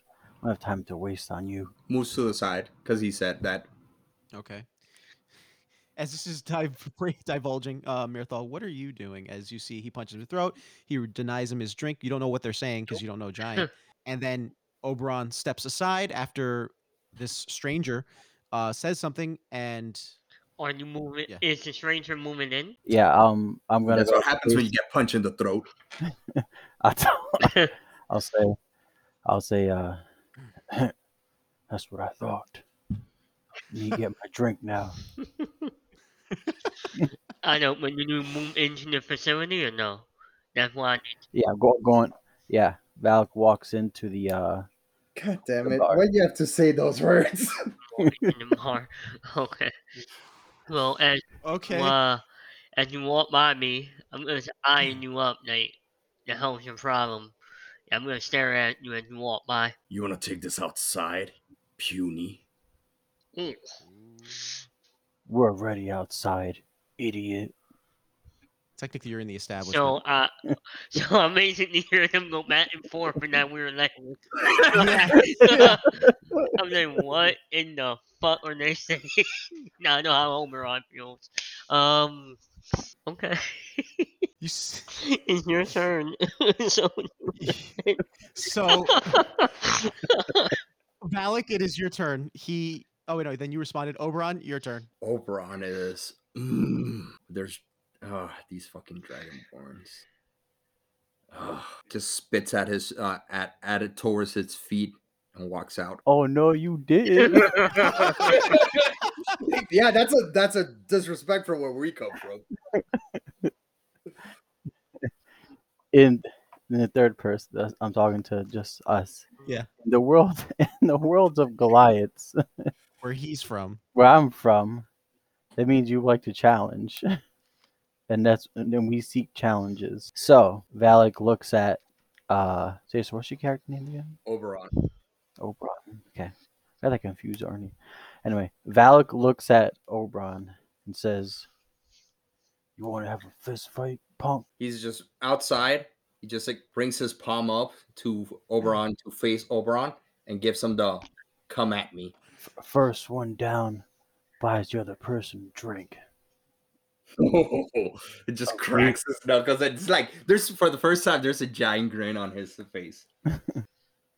what what's uh Inside Bernie's the character again? Mirthal, No. Mirthal, what are you doing when you see this? I- you don't know what I they're don't saying. know but what they're saying, but I'm gonna. Shit's about to hit I am going next to Omer. I'm waiting. I don't know what the hell's going on.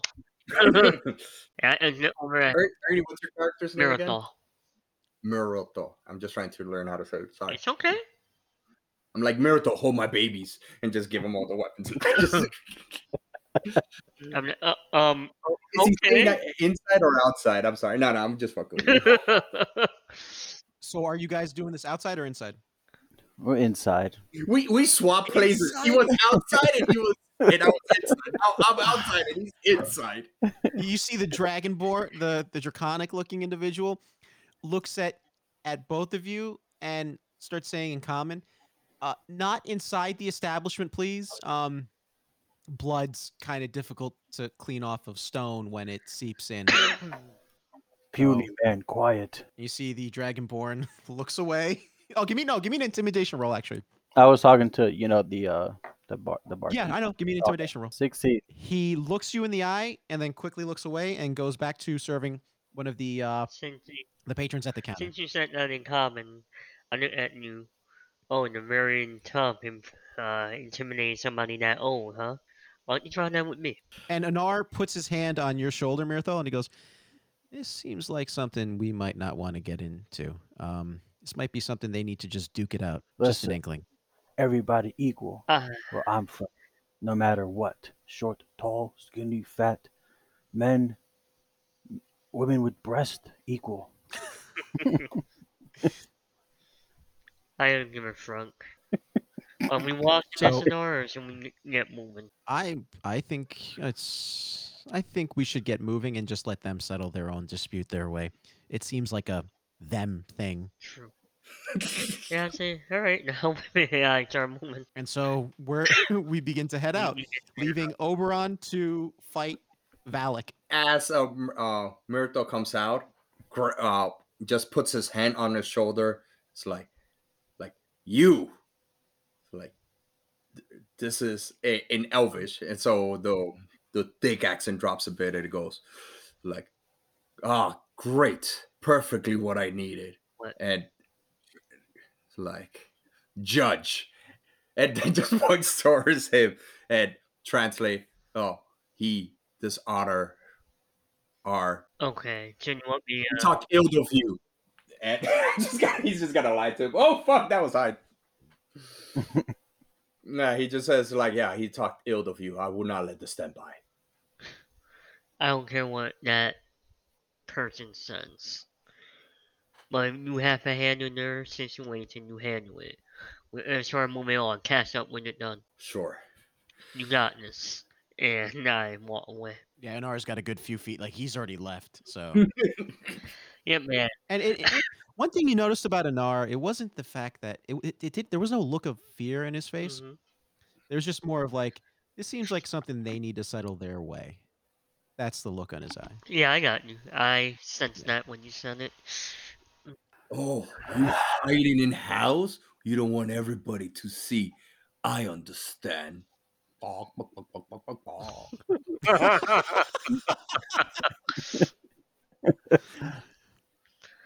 Me hungry anyway. Me love chicken.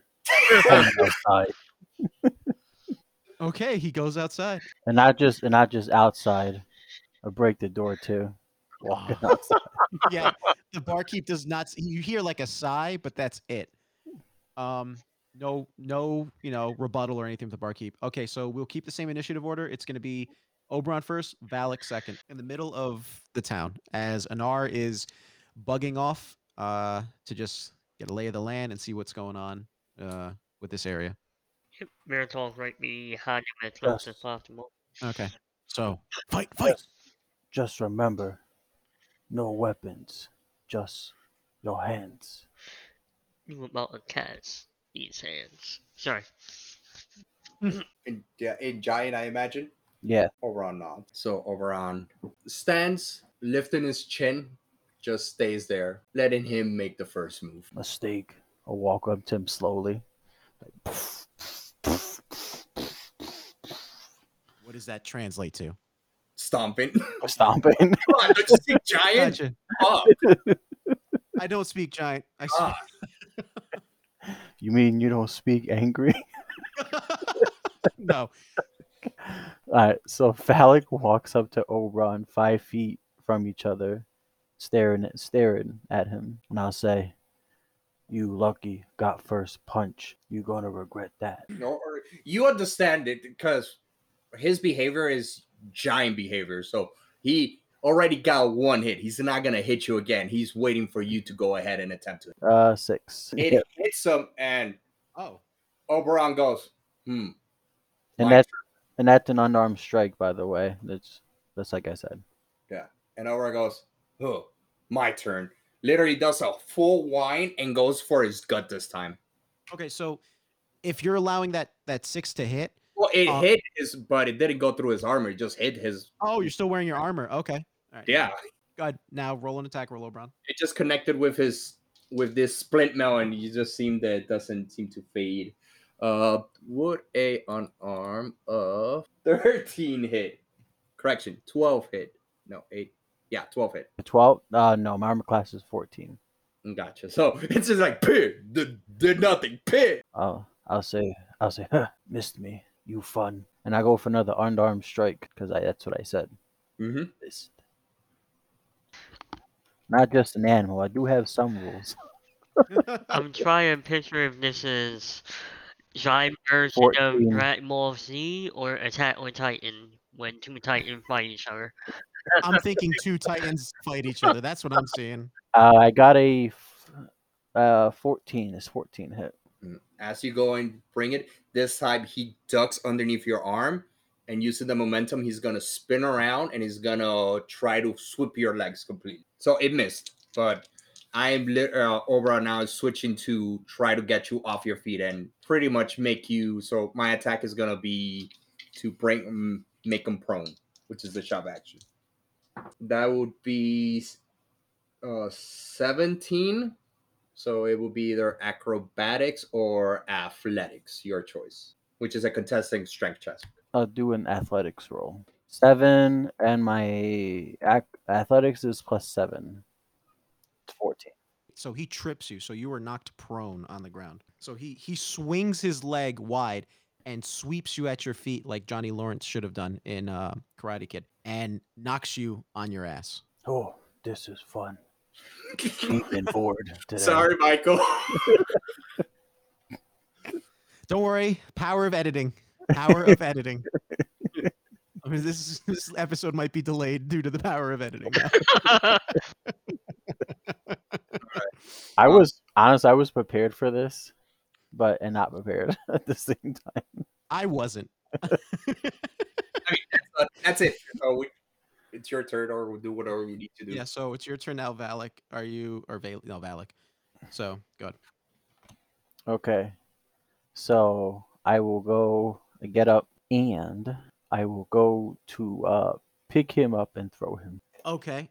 so you're gonna try to grapple him and then throw Yes. him. Okay.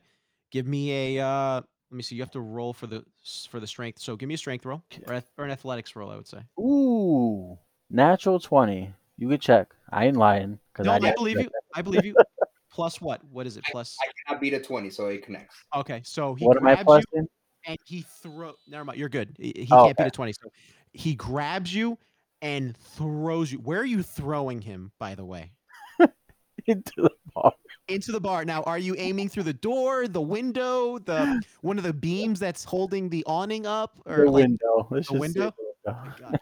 It's about Okay. to get WWE. in this bitch. so I need you just just give me a d20 roll, JB, and let me know what you get. Add your uh, strength modifier to it, and let me know what you get. I did. I got 20. You want to roll again? Yeah, yeah, roll again Okay. with advantage because you got the grapple, uh, natural 20 on the grapple, so you, you have like you're in the momentum right now of it. Uh, 3 plus seven, ten. Is that with advantage? Oh, am I doing advantage Yes. again? No, no, Okay. you, you had advantage, so you roll twice, take the higher of the two. Okay. Can we roll again? 14 Okay. plus 7. 21. Okay. So you throw him violently through the crossbeam that's one of the many beam not crossbeams, one of the beams supporting the this overextension of uh like the like almost like an awning and you throw him through this beam and then he goes through the window and goes through the window shattering glass. I need you to hold on. Um Oh my god. I- I Can't was wait to ex- see my next move. It's going to be stupid. Uh, Cesar, uh, Oberon, you take four points of slashing damage as you go through this. Oh, and I have to do bludgeoning damage too. And you take two points of bludgeoning damage, taking six points of damage total from hitting the beam and then going through the window. Mm, Gotcha. Your move, Oberon. So as he hits the um, the You're in the establishment, by the way. Now, he as soon as he went into the establishment and hit the um, hit the beam, like part of the glass is still falling, and for a moment the light of the glass as it bounce off the reflections of sunlight or or candlelight seems to like gleam a little bit. Like you see like the reflection of it. I see And- sunlight. Oberon is gone. He's invisible. He's rushing out, and he's gonna literally go full full football player kick straight to the nuts. How are you invisible? Furball. Oh, okay, gotcha. Yeah, he's gonna hit you in the nuts. That, uh, let me say, give an advantage roll on that. 22. That's with advantage. Yeah. Okay, yeah. So he hits you right in the nuts. I'm gonna treat this as a crit hit. So six points of damage. You take six points of damage. This guy, this thing, hits you in the junk. Uh, that breaks your invisibility. I'm assuming, unless the Yes, it furball one is As special. soon as it, as soon Okay. as it, does, it breaks his invisibility. Can I react? Yeah, yeah. absolutely. Yeah. Okay. Oh, you like to play dirty, huh? Okay. And then I will go for another uh arm unarmed strike, uh, like a punch, almost to his gut, and like an uppercut. You know, pow. Or Four. uh, unfortunately, you go to uppercut and you oof, twist your fist a little bit. You feel, you know, the the the first layer of well, no, it's actually hitting armor. So no, it hits armor, and you twist your fist, and you actually kind of like almost burn the skin of your knuckles with the friction. Not going to be anything that causes you any damage, but a little uncomfortable. No, he he looks at him and just takes a deep breath and goes like, "All right, that's it. It's just taking too long. Let's finish this. One one." And he pretty much goes once his hit. I was thinking the same too. Okay. Clenches uh, my f- Valak clenches his fist, gets it ready. he lets him he gives you the honor of hitting him first to do whatever damage it is because he's literally dropping his guard because that's what one one means in giant Mm-hmm. you're taking the full you're Your guard taking down, whatever it is you're Then my gonna- guard down next. all right so his guard is down to let you hit him. How much damage does he take. I'm gonna wind up my punch, and uh, it will be um five damage. all right. Takes it and goes and takes a deep breath and goes to do the same. And you allow it? Yes. it connects. You only take three points of damage, and you feel that same you you feel what you've been feeling before did you ask me When I feel as Valak gets punched by oh, um Oberon? Oberon, he starts to feel that in his punch, his uh, hands were trembling, as in that Oberon might have given everything he's got, and in the and in the giant world, that is kind of like a sign of respect when you give everything you got to each other, just a, a whole bare fist to fist. And as that hap- as that happened, Valak says, "No more." To Oberon, no Oberon pulls his hand back and he does the same rubbing sensation that he did before um, when he entered the bar, which was rubbing his wrists, like if they were hurting. Um, and he just nods and um, for a second, like you do, you pick up the same thing that um his hand was a little bit trembling, and he just stops uh, after like a second. He shakes it off. I'm sorry. Um, don't mean to be rude. Um, come. Um, I know somebody that will buy drinks and just like motions to you to follow him to go towards where the others were heading. Valak uh, walks up to Oberon, extends a girthy arm, giant handshake. Instead, we're not so it's not a normal handshake like humans, but you kind of grab like each other's like arm grab. It's it's a, it's a arm wrap. Yeah. Yeah. Your arm grab from with uh, Carl Weathers and Arnold Schwarzenegger. Yep. Okay. I love it. Yeah. Response in in motion and, and just like you you Yeah. you. You're strong. I like. It's it's nice that somebody speaks common in, in giant, and he he begins walking with him to follow the everybody else. We get drink. Yes, we get money first and then drink. So in the meantime, while this bro fisting bros moment was going on, Anar and well, it depends. Anar was heading towards what can be considered the village square of Charnwick. Was Ob- uh, Oberon? Wow. Um, Mirathol? Yes. Sorry, I'm I- it's okay. playing four char- no three characters tonight. Yeah. You- Um, you mean Yo? get out. Just get out. Leave. Nope. Done. Would Mirthal had followed Anar to this area, or would he be trying to go off his own beaten path? Oh no, I'm gonna try and follow Anar because he supposedly knows the area. So Okay. What you can assume is based off of the site that you see, the village squ- square and the town hall, or the village hall, sorry. You see two bodies laid out almost somewhat of in a crucified manner on the front face of this village hall. And written in blood is just something that says the Crimson Court requires reparations. that's obvious. I mean, I think they got their message across, wouldn't you say? I would say so. Uh, do I know who this Crimson Court is by any chance? I would say no, unless you spent some. Give me actually a history roll. This is going to be a retroactive history roll for when you spent a little time in the library in Anar's house. So, That's gonna be at eight. an eight. Unfortunately, you did not come across any names. Your your focus was more towards you know Xander as well as what's going on with the aspects of creation as well as the history of um, Anar's people slash Ankar's people known as the Kiasi as well as the past history of Kingsport. Nothing in regards to a Crimson Court. Not not an inkling, unfortunately, because it just wasn't it just wasn't what you were focusing on. Yeah, yeah. So what is this uh Crimson Court make me of? Don't know. My dad would probably, but I'm not really the bookish type when it comes to anything beyond the eastern side of Loria, Great Oak Hollow, Ravensdale, Hopes Point Bay. That that's my forte. But World's Grave, aside from what's common knowledge, this Crimson Court thing's new to me. Oh yeah, yeah. Well, one can't know everything. And maybe we should probably ask the guards. And as he says this, he, he heads, you know, he nods with his head, and the guards right now are very poorly and are given their the past experience with the guards hmm taking down these bodies. And you notice also that while there are two bodies hanging on the front edifice of this building, there are four more bodies draped in cloths on what looks like a like a carriage of some sort. So you can assume maybe that there might have been more. Yeah, they went to town. Um, you guys need help taking down the bodies?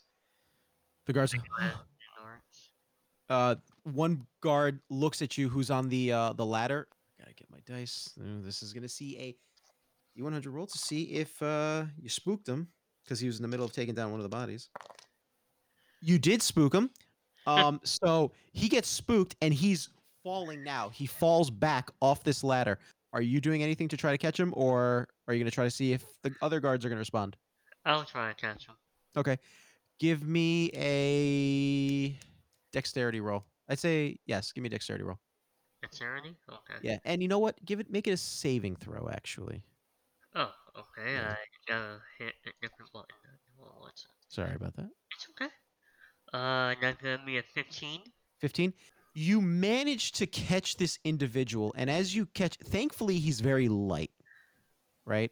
Very much with a lot of the other natives of Charnwick, they are very gaunt, and they are not what you would consider very formidable when it comes to what you see for guards or anyone in some sort of like um, official military um, position. Um, particularly, especially when comparing them to the the guards of Kingsport, right? The guards of Kingsport actually look substantially, um, you know, like they are act- actually capable of defending their city and their posts. While this place, these guards almost seem like they uh, where they were hired out of desperation, or that they were the only ones willing to accept the job. So, um, you catch him with ease. He, it, it almost seems like the armor weighs more than he does. Um, Sorry about that. Didn't He mean to offend you. Oh, um, uh, hi. Uh, yeah. Uh, if you wouldn't mind, um, I'm I'm dreadful with heights. Uh, how are the bodies hung up there? So they have a ladder in between these bodies, and it seems like these bodies, while they're being hung basically by their hands, Mhm. and the bodies are, you know, they're they're they're being ki- pushed or carried down by the force of gravity. The bodies are being hung by their hands, and in each hand looks like a long, somewhat stalk or spindly-like stalk of some kind. So it's like uh, just so I'm clear, the stalk is like a uh Think straw. like a straw, yes, a narrower bamboo pole, something like that. Okay. Um, if that's not holding up, without even getting on the ladder, I'm gonna send summon my sword, and I'm gonna Eldritch Blast the salt off and let the body fall. Okay, yeah, you could do that with relative ease. Yeah, kind Well, of. it, it's not very difficult. So you blast it and you control, you focus your blast. So it's Hmm. enough to break the stalks on both of these bodies. And the guards at the ready with the wagon down there, they catch one of the bodies. The other body hits the ground hard, right? There's a bit of like a, a crunch and like a bit of like a splat. And it, it leaves a small little blood stain. Um, the guards are quick to take that body and dump it onto the cart, and then the uh, the cloth that's covering that was covering the other four bodies now covers the six bodies in total. I uh, with my weapon, and I kind of pressing this safety to try and clean up that small blood stain that landed on the floor. Without any problem, the bloodstain goes away, and the guards look at you and they go, "Oh, thank you. Uh, it would have taken us hours probably to to clean that entire that mess. Actually, um, uh, who, who are you? Um, you kind of look familiar. Um, Mirasol, you've I- probably seen us on the way into town. Wait, were you the guy? Oh, you're the guys at the jug. Oh, um, yeah. th- thank you for that. Um, yeah, we don't know if we would have been able to handle that. Uh, I think that might have probably pretty much taken out a lot of us if, if your friends hadn't dealt with whatever that thing was. Yeah, we uh tried our best. You wouldn't happen to know a way. What is happening here anyway? Who hung up these bodies? Uh, well, um, it's it's the Crimson Court. They're they're a bit of a, a problem with Charnwick ever since uh, kind of ever since the doctor arrived. But um, that that's just coincidental, I I I think. And as he says this, you get the the inclination that he's not saying it because like he's he believes that it's just a coincidence. He's it's almost like a forced like he's forcing himself to think that he believes it. Wait, hold on. I have a question for you. That Yeah. doctor, are you talking about the the doctor's hut in the town? Uh yeah, Dr. um what's his name? Um, and he's really struggling to remember the name of this doctor. It seems. Um, the other guy's like, "Oh, is it Sanders? No, it's not that. Um, Durin? No, close. Um, Yeah, I'm ah, gonna say uh Zarnrot, or I don't remember how it's pronounced.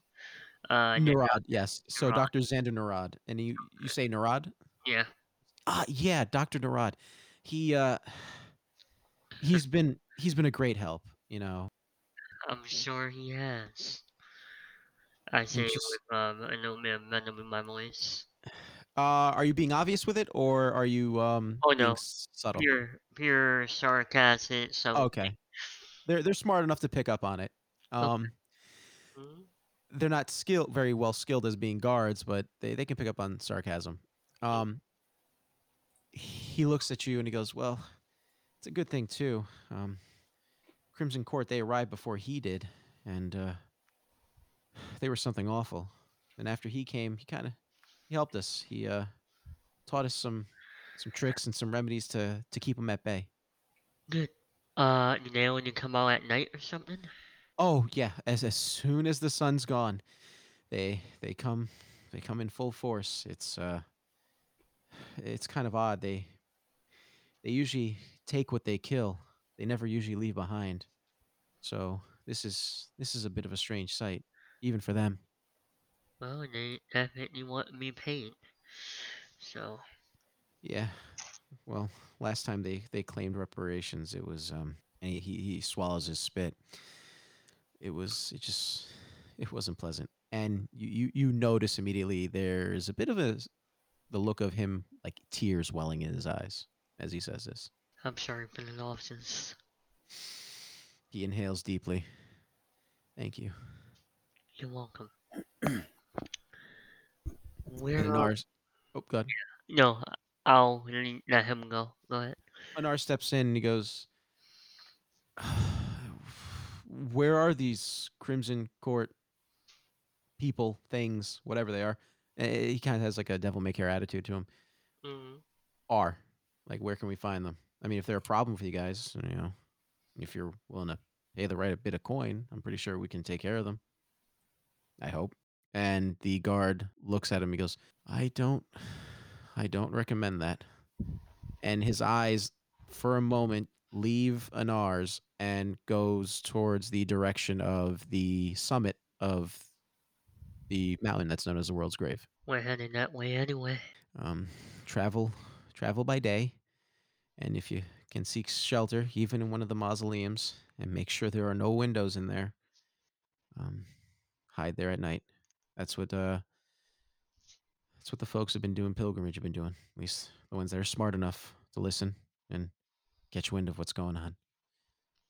Understood. Well, thank you for your assistance with the bodies. Uh, we've got some burying to do before night falls. Uh, Uh, Adora, wasn't there something you want to know about traveling up there? Uh, uh, not really. I mean, I, I know my way around somewhat. Well, it's been a pleasure talking to you. Have a good day, guards.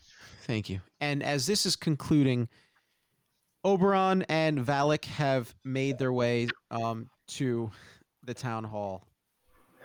Um, yeah, town town hall. Look, look towards the. Um, do we see? Does Oberon see the rest of the people that were traveling with Udil? Wait, repeat that. What? The rest of the people that see were mid- traveling Oh yes, yes. Oh, Sorry, basically. sorry. Because You, Udil was the one that. Udil is the his acquaintance. you threw me. the rest of You threw people. me off entirely when you asked that. Yes, yes. You see the rest of the party. Yes, you threw. You see the rest of the party. Yeah, uh, Oberon went back, got Udil. He's with him right now. So do the Udil voice. No, no, no, Udil's like, Ugh, it's a little too early. No, no. Fuck Udil. So, so at the court, um, he he sees um, Mi- Muriel, Mirathol. Myrtle. Huh? Mhm. All right, just approach her and be like,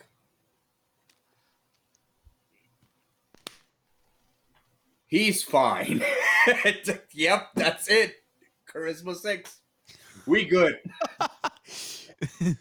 In Elvish, I'm assuming. Yeah. Okay. That So need to work themselves out.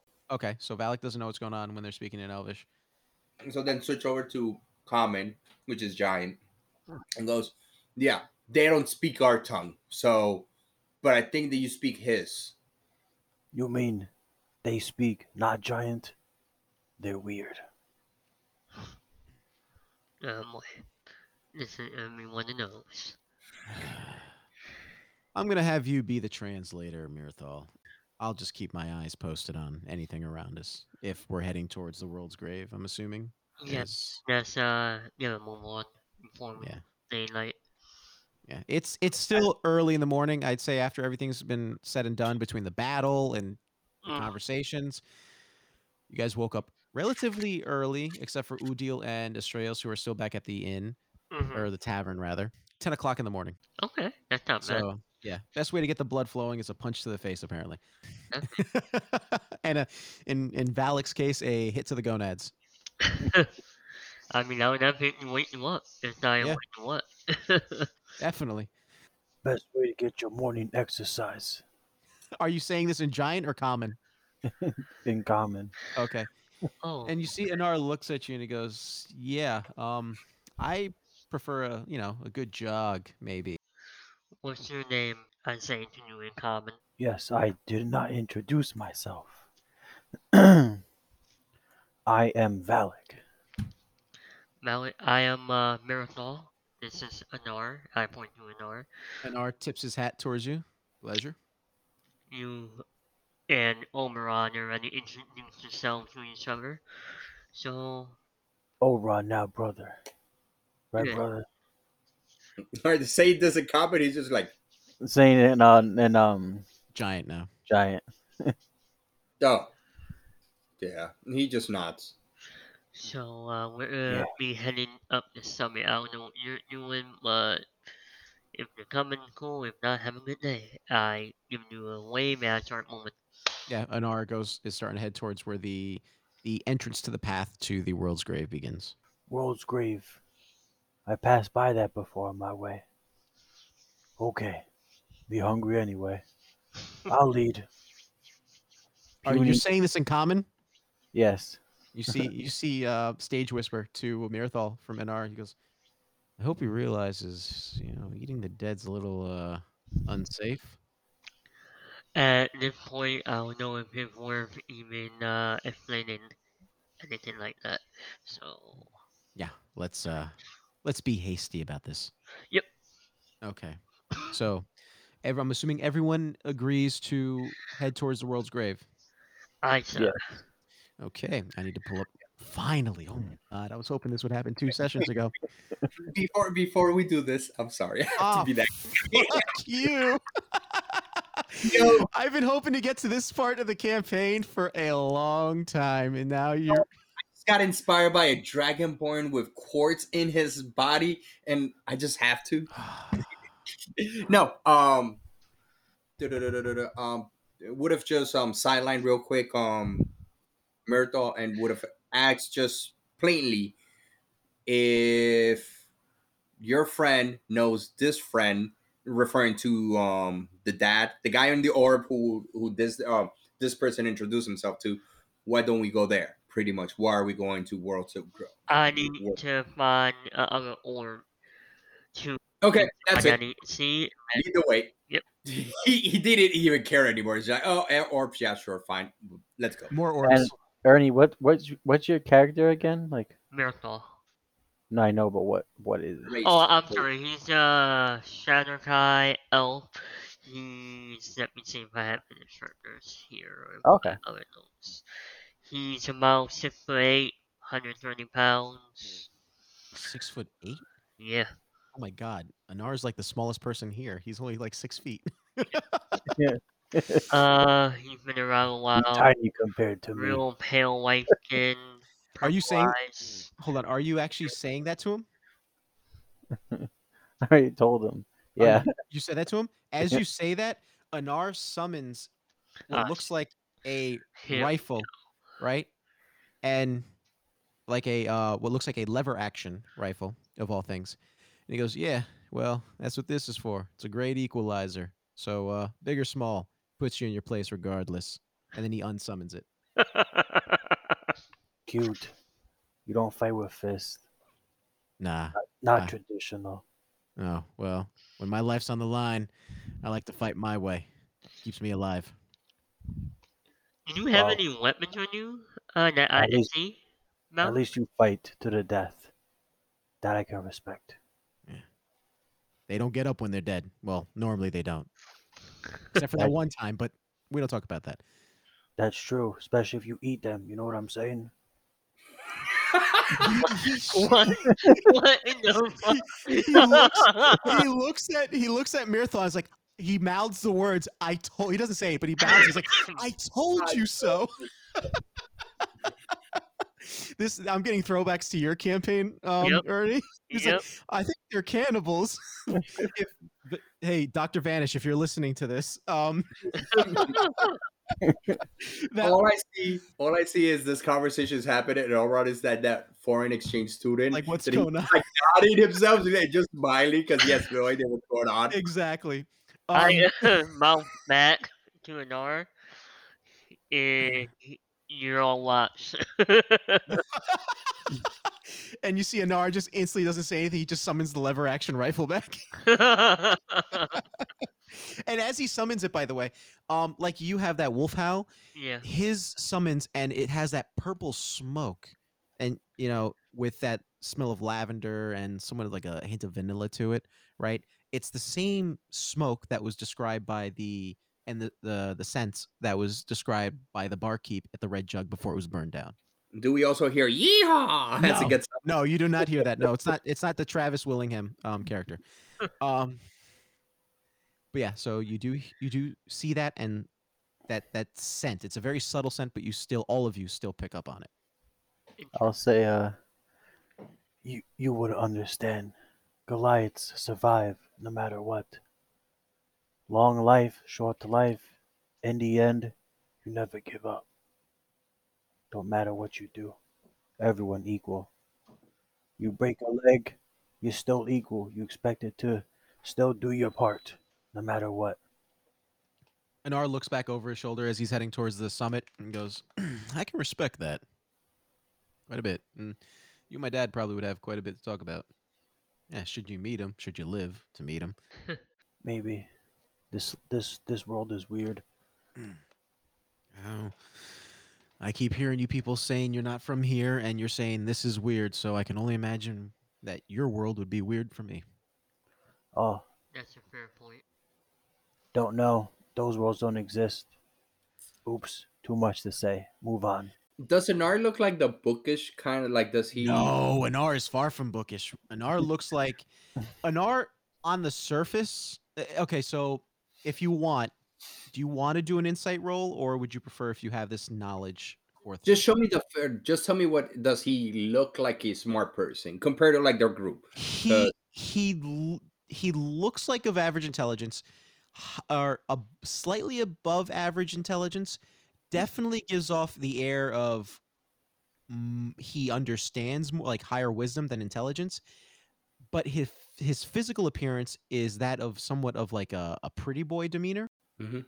But when you actually speak with him, it's like okay, this guy's a little rough and tumble. So his he appearances can be deceiving. That's the best way I could describe Anar Okay. which seems to be well you don't know this but it would be oh actually no i'll leave it off to the side for now Yeah.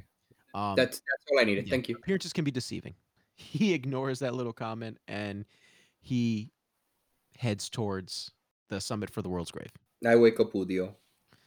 Oberon wakes up Udil. you guys are what to get out no not happening no not happening you guys are leaving them Udil help woke him up so that way he didn't get left behind. no Udil's like you know what i'm gonna sleep in no we i'm literally gonna put the whole veto on that because i'm not playing four three four characters in case someone's not t- here tomorrow or next not tomorrow next session Okay, So, okay. yeah I guess I banged him on the head a little bit harder than I thought. he's sleeping off well that plus all the drinking and yeah so he's he's sleeping it off and then uh Astraeus is well into his research so that could yield some um good results next time. But as i said we are at the summit of the world's grave. Um before you is a singular or seemingly singular winding cobblestone path littered, and I mean littered across on each side, flanking each side, are graves and mausoleums, some small, some large, um, multitude of possible individuals buried within these mausoleums or a series of graves, everything from we're talking like ancestral uh, lineage that goes back to what you can only assume are the early times of Loria. And yeah, so there is um uh this is essentially the world's grave and you can see why it has earned it that title. So we here to we here to do what now? W- Well, Mirthal, do you want to explain or should I? By all means, take the reins. Just tell me who I have to kill. Uh, well, no one yet. Hopefully, I mean, you know, but Mirthal over here is a champion. Uh, Mirthal, you want to show him your mark? Sure, and I'll mill the uh, mark. I believe in the title Raven. If I Yeah. So it had it has the raven feather with the skull. Raven title. Oh, So, oh, sorry, oh, Oberon, you were gonna say something? No. Oh, okay. So he's here because he's looking for his quest. He's a champion of the aspect of creation of death. Kind of ironic, creation and death, but you can't have life without the opposite. Yep. He's searching for what's referred to as the orb of Eresh. They've already found another orb, the orb of Fontis. And so Unfortunately, Fontis doesn't have a champion, and he's not Fontis's champion, so Fontis can't tell him what to do or what he's hoping he'll do. And mm, that's about it. Okay, so we kill him. Okay. That's that seems simple enough. Wait, That's ho- fun. wait, kill who? Wait, hold on. I he looks at Mirthal, he looks at Oberon, and then he looks back at Mirthal. He's like, "Did I did I say kill someone? What?" I don't remember you saying it, but uh, You said you want to become champion. People in your way, you kill. So you become champion. No, no, champ, champion, champion's a, a different title. It's it's bequeathed onto you by a aspect of creation. This doesn't have to do anything with martial combat. Well, not all the time. Sometimes it does, but not all. And he starts to ramble on and on, and then Yeah. That boring. Let's go. he looks at he, he- again. He still has the the lever action rifle, and he he looks at Mirthal. He rolls his eyes. He goes, "I'm kind of regretting my decision to um come here, and I kind of wish Aiden was here instead. Wonder what he's up to right now." I have no clue. Yeah. But yeah. I'm wondering why I got myself into. I speak in giant to Oberon. Let's go, brother. Sure. Yeah. Uh, these. I have no idea what you are all saying. I'm just following, but Yeah. sure. Let's So- Yeah, so we were speaking in common, and then we were like just talking what we're talking, and then all of a sudden he's like, "Let's go, brother," to you in giant. Oberon. Yeah, that, that's what he responded Yeah, in. John. Yeah. Yeah. Like, yeah, sure, let's go. No, not a problem.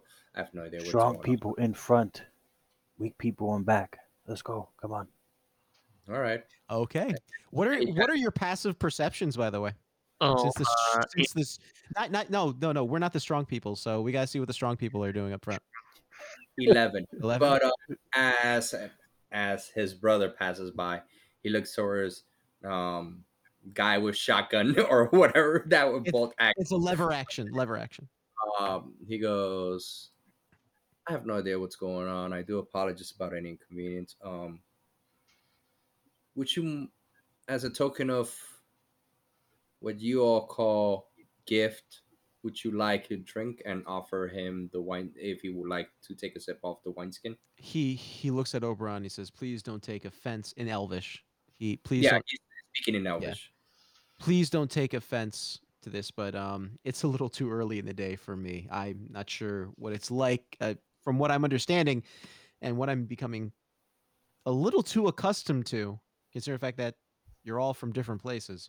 I, it's a little too early for me to be drinking right now. That that's more of a, a nighttime thing, you know, before bed. And he puts his wineskin back. It's nighttime somewhere. Then just continues going forward. you see, he says, You're not wrong, and he shrugs it off and it can, follows you. Okay, so we're just walking forward now along What's this your passive? cobblestone. What's your pa? I know eleven for Oberon. What's Valak's passive perception? Oh, okay. I don't know if you were asking me. Passive perception, twelve. Twelve. Ooh, this is gonna be fun. So the strong people are leading the front, Yep. and so you guys are following this singular winding path. As you're following the singular winding path, you see what looks like several individuals hunched over these graves. Valak, give me a a uh, perception roll since you're you have a 12 so that that would merit you to actually be able to try to perceive it beyond what you what you have naturally Okay, perception roll. Gotcha. Right. perception roll and by several i mean you're looking at close to like 10 individuals Okay, of varying sizes ten. and you guys oh sorry let me preface this by saying you guys have made your way up substantially so you met no conflict all the way up you actually passed several pilgrims as as you're making your way up this singular path and up ahead you do see a fork in the road but this is before that uh, twelve total. 12 total Mm. unfortunately they they they you don't hear anything you know you, outside the norm you you think maybe that they're possibly praying how do you proceed both of you oberon and valak I'll say. I'll say. Um, as Val, as you know, as we're kind of walking along still, I'll say to uh Oberon, feels different here, don't you think? Definitely does. Um, how about we give these people a wider girth, get out of their way, just let them be as we continue moving forward. What you say, brother? unfortunately the way that these people are positioned as i should preface by the way there are grave sites on each side you're flanked by grave sites a combination of as i said before mausoleums and graves themselves the way that these 10 individuals are positioned is that they are dotted on both sides. It would be less of giving them a wide berth. This is before you make your decision. Um so if you want to retroactively change what you say you can. It's less of whether you want to give them a wide berth or if you want to try to narrowly go down the center to avoid any disruption should you provide any. Turn over to to vault action cowboy and it's lever action, son of a bitch. lever action cowboy and be like um and it's pretty much explain what we see uh, up ahead um i am not accustomed to in elvish i'm not accustomed to goes through question mark like my, my suggestion is to, to go down the middle what do you think and also pass that information to Mirthal. Yeah, let's uh try that and talk to me and go down the middle. Let them do their prayers or whatever they're doing. and in giant says go down the middle these people are dumb Go down middle. yeah Okay. don't bother speaking to them they're dumb Oh, funny. As long as they don't look at me. They they do not look like they're looking at you whatsoever. But yes, uh, I need everyone to roll a stealth roll. Okay. i got disadvantage 16 for me. Natural twenty. uh, Uh, eight plus two, ten.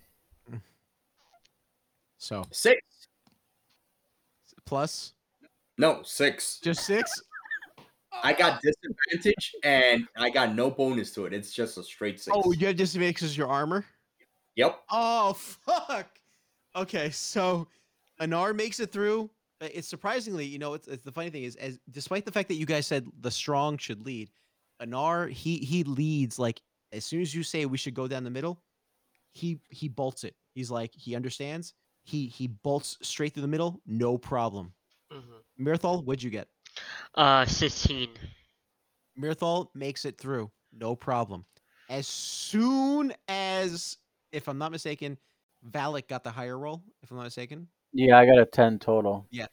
As soon as Valak goes through, one of the seemingly praying individuals cocks their neck to the to the right, looks in your direction, and as soon as you see this, their mouth splits open into a a tri like a tri piece almost, and you see this like long, almost uh, probably maybe like a foot long tendrilous tongue uh, peer out in your direction and it screams and as it screams other nine individuals look in your direction and see this and roll for initiative.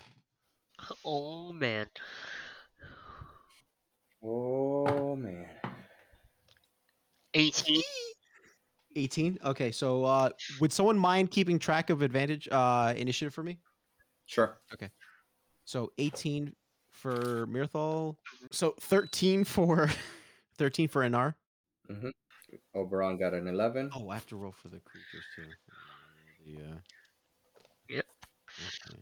Oh, that's bad. Uh, 16 for the creatures, by the way. Did we take a, like a stop and a break and a short break during this entire thing? Yeah, you took a long rest before this all happened. Oh no, I Okay. Oh no. half in the Oh, for hit points. Yeah. I didn't think about that. Um, you know what? Retroactive. You know what? I'm gonna let the dice decide. Yes, you did. So before you you went, you you recovered your HP. You did not recover any expended slots, but you recovered HP. yeah. Okay. So I you're at full though. HP, but whatever expended slots you did are expended. Um, yeah, I don't have anything like that. So. yeah. The creatures are at 16, by the way. 16 creatures. Yes, Okay. So the creatures are at I 16. will roll now to see what I get. or the things are at 16. Oh god, I got a seven. Okay. Seven. What's your character's name again? Valak. Valak. Valid. Uh, what did no? So Myrtle, creatures, Anar, Oberon, Valak. Okay.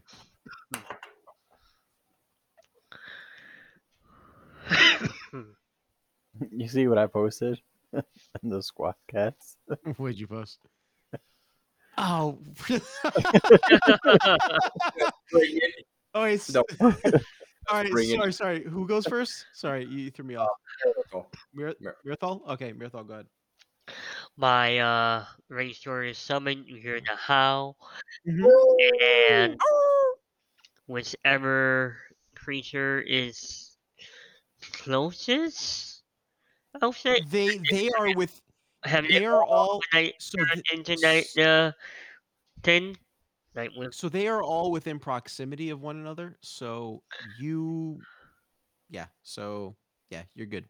Alright, so as I caught the sword up over my head, you see it start to glow with a wave of what is this like energized air. Uh, Mhm. basically, I'm casting Booming, Booming Blade. Okay. I know I take a swing. Give me a roll. Yes, sir. That is going to be a 13 to hit.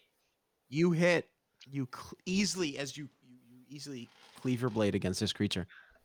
Okay, that is going to be that's a 15 slashing damage plus how much it would with me?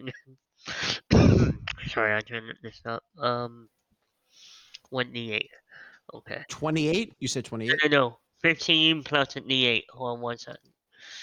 That's gonna be uh six more points of thunder damage. Total? So that's 19 altogether. So as you cleave your blade I'm sorry, that's this 21 altogether.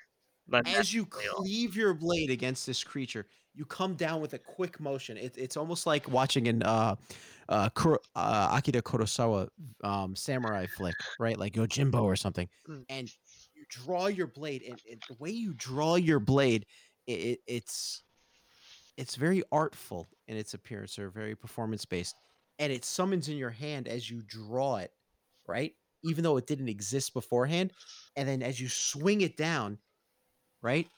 You cleave this creature straight diagonally in half, and it it's dead. It it you bisect this creature. It's it. There's a moment of like uh lapse realization of what has happened to it, and it slides into to its different sections, and its legs actually kind of continue moving forward a little bit before dropping forward, and you've dispatched this creature. awesome. As So the there are now nine creatures left. as the energy disperses from my blade, you hear a Mhm. slight howl in the wind. Perfect. And that's my turn. Okay. So who's Turn. next? Creatures. Creatures. Oh, this is not good. Uh, who was leading the party? By the way, it was. Uh, I know it was um, Oberon and uh, Valak. Who was in when when you guys decided to go single file? Who was the first to go? That was an art because you said as soon as I said that Anar went first. Oh, that's Yeah. Yep. Fuck me. You said he went in front of us. That's right. Well, no. Who was the first after Anar when when it came to between? It was sorry, Anar, Anar- then Mirthal, then it Anar- was uh, Anar's that- Valak triggered them scene and Oberon would have been the last one. So Anar, so Anar passed them. So Anar would have been fine. Who between Valak and Oberon, who would have been the one to trigger them? Essentially, who was first slash second in that that pattern? Well, that was if you said in the order that it went, it was Valak. So Valak. So It didn't even get to me. okay. So Valak would have triggered them. Uh, yeah, that's all. Yeah. So Valak was ahead of Oberon. hmm Okay, good to know. Good to know. oh, okay. So one of the creatures goes, lunges at you, and tries to bite you. It hits you with a dirty twenty. Um, does that hit? Talking to me, right? Yeah. I mean, yeah, obviously. Okay. I Uh, see this thing uh, launching towards my my giant brother. go ahead. Uh, as I do that, just ex- uh, just instinctually, similar to like when I throat punched him, extend his hand towards that creature, and as the hand stops inches away from his face, it, it flickers, and now he has to target one of his allies. I'm using my cloud rune. Okay.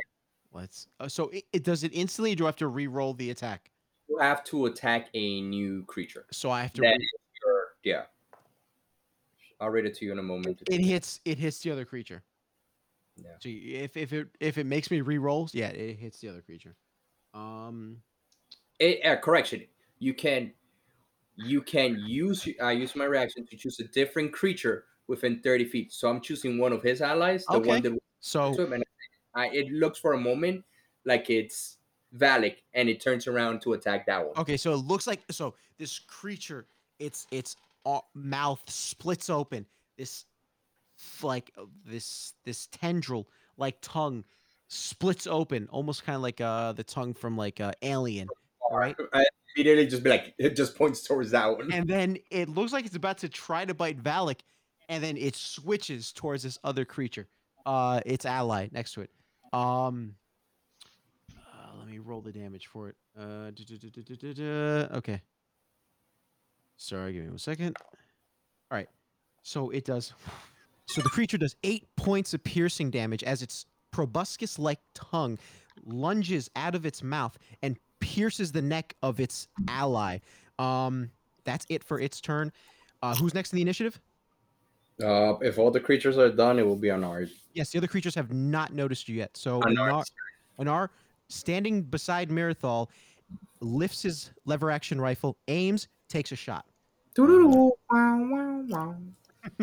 Yeah, uses uh, Deadeye from Red Dead Redemption. Natural 20. I love it. Okay. it's high noon This is- yeah, pretty much. Okay, so I automatically. So I have to roll that. Four. That's twenty-four. Thirty-three points of piercing damage, and this thing's head just implodes as this bullet goes from one end to the other, and just leaves a a path of like a a trail of viscera and a red mist, and it just drops. And actually, the it- it's a little comical because the tongue that was piercing the the the neck of its ally is like still hanging on to it and it's kind of like flailing around almost kind of like a uh like a lamprey would to its uh its well its uh prey. So um anar is going to stay where he is and it is now whose turn? Mm, Oberon. oberon? Oberon god what are you gonna do? Just uh seeing this doesn't all the other creatures doesn't go for his axe but instead grabs his primary weapon the mace with his left hand Mhm. and literally just like backhands the creature but with the with the ball so it looks like he's getting they're getting slapped okay gi- give me an attack roll That would be a 16. Yeah, you hit. And you're doing well, this technically would count as Bludgeoning damage. It Just- takes three points of bludgeoning damage. Okay, so yeah, you do three points of bludgeoning damage against this thing. Um, as you hit it, with your, I'm assuming you're hitting the backhand of the axe, the back part of the axe. Oh no, it's a flail. So it's Oh, getting hit with the oh, flail a flail. Okay, so as you smack it with the flail, and you lift up the the ball part, right? The skin doesn't quite pop up. It kind of just stays like if you like pressed your hand against clay, right? It leaves that type of impression on there. And the thing cocks its head towards you, and its eyes actually roll, which are clouded white, just roll almost l- very lazily just to the back of its head and you can actually see where the these eyes actually connect to the sockets themselves and they're kind of facing you right now um are you doing anything else I'm gonna wave my, my hand in front of me and I'm just gonna vanish. Hidden step. like that's some freaky shit i'm out and he's gonna move away. okay all right um It provokes. It, it does get uh, an attack of opportunity wait, i'm gonna do it with disadvantage is that okay Yeah, because he's invisible. Yeah.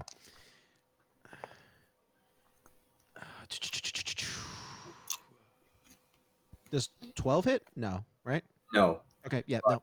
this thing swipes blindly at you, and you easily just evade it entirely. And as he's passing uh, Valak, he goes, "We should go." He can't. He can't hit us right now. He's off balance. It just keeps going. His thirty feet. So, what's Valak's reaction to hearing this disembodied voice? You just hear a voice in your head speaking to you in giant, I'm assuming, Yeah. and and it's like, let's get out of here now. What, me no attack now? Uh, it, it, it, I was just like, son of a. and it just, Okay, so is that it for your turn, yeah, yeah, that's it. Done. Okay, Move who's next? to bonus. Valak? Yes, Valak's turn. Your turn, Valak. All right. Enter Valak voice. Okay. Me turn now. Valak will use will take will to use his primary weapon, the great sword. He takes Okay. the great sword and proceeds to attack. Um the one that was looking at Oberon. Okay. Well, that's the only one looking at. Well, well, that's still around technically. That's focusing on you guys. The others seem to be more preoccupied with their action of what they're doing than the combat going on. I'm gonna roll for attack. Okay. With my great sword. Go ahead. What is that? That was loud. Sorry. 16. You hit. 16 plus 8, so that's, yes, 24. Yeah, you, you hit. And These things don't have high armor class. 2d6. Okay, take that out. 2d6. That means I roll the dice twice, right? Yes, you roll two d six, and you add whatever modifiers you have. 5, and then next one. 4. That's 9 plus 5, 14. Okay. 14 points of damage. Wow, you did a quite a bit chunk again. So you swing. Are you swinging? Like, how are you swinging your blade? I'm going to swing it and kind of swing up and go slash it, tr- try to like down or right in the middle of its body so I could like split it open if I So, can. so your aim isn't quite as true as you're hoping, and because of you know, you heard this disembodied voice. Uh, the fight from earlier is also kind of having an effect on you a little bit. So you haven't fully centered yourself. It's kind of like after uh, a night of not so much heavy drinking, but it's more of like you didn't get enough sleep, so you're a little disoriented, and you cleave your blade and you make contact with this thing, and you slice down pretty much down to across its clavicle and down to I would say just a little bit above the sternum, and there's just like this thick, almost honey-like consistency to this reddish ichor that pours out from its wound. And it, it's not, like I said, it has the consistency of honey, so it doesn't quite gush out. It sort of oozes out. So you still have your bonus action um, and movement should you choose to do anything with those.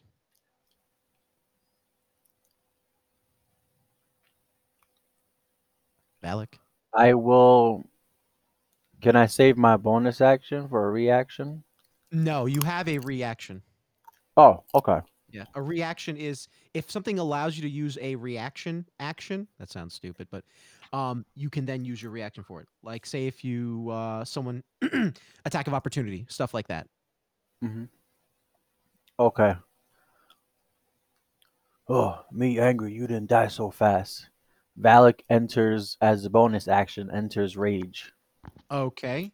Um, you rage. Anything special happen when you rage?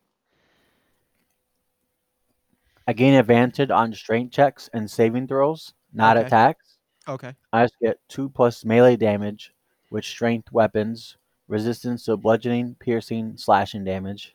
Oh, very good I then. can't cast or concentrate spells while raging, Okay. Very good then. And it ends if I'm knocked out unconscious or You Or or whatever. attack or attack. Yeah. Okay. Uh, anything else, or is that it? that's it. Like doesn't do Okay. anything. Who's next? That will be top of the initiative. Okay. Uh, Mirthal, your turn. All right. Question. Mm-hmm. The creatures are they grouped together still? yes. So there you have you had these two initially, which were the closest, and then a little further back, right? Pretty much where you guys do have to go through. Um, there are to the sides, basically, you know, the graves that are flanking you. Um, there's a group of three, which is the next set. Then there's like another group of two, and then there's another group of three. All right. Uh, are the group of what did the roofs there's three? Are they about ten feet apart? Give or they're take? actually they are closer to each other than that. I would Good. say they're they're probably within arm's length of each other. Okay, perfect. Um, I kind of hold up my sword. Mm-hmm. Like, uh, you ever seen Thundercats? You know when Yeah. Lyle try to send his sword? Yes. I Thundercats. Thundercat. Oh, Mhm. Yeah. And the uh, you seen the hilt of my blade? The wolf eyes line up red, Okay. and you guys hear this piercing howl.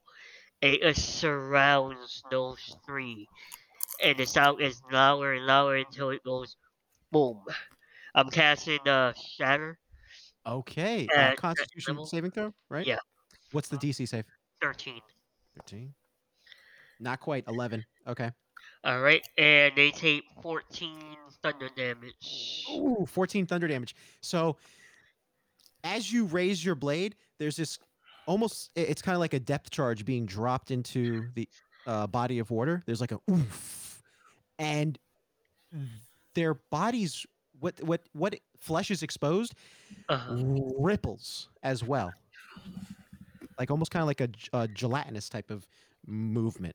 Jiggle, jiggle, jiggle. and they stop doing they stop doing feeding as they were and they rise up and they all cock their heads towards what they perceive as commotion going on.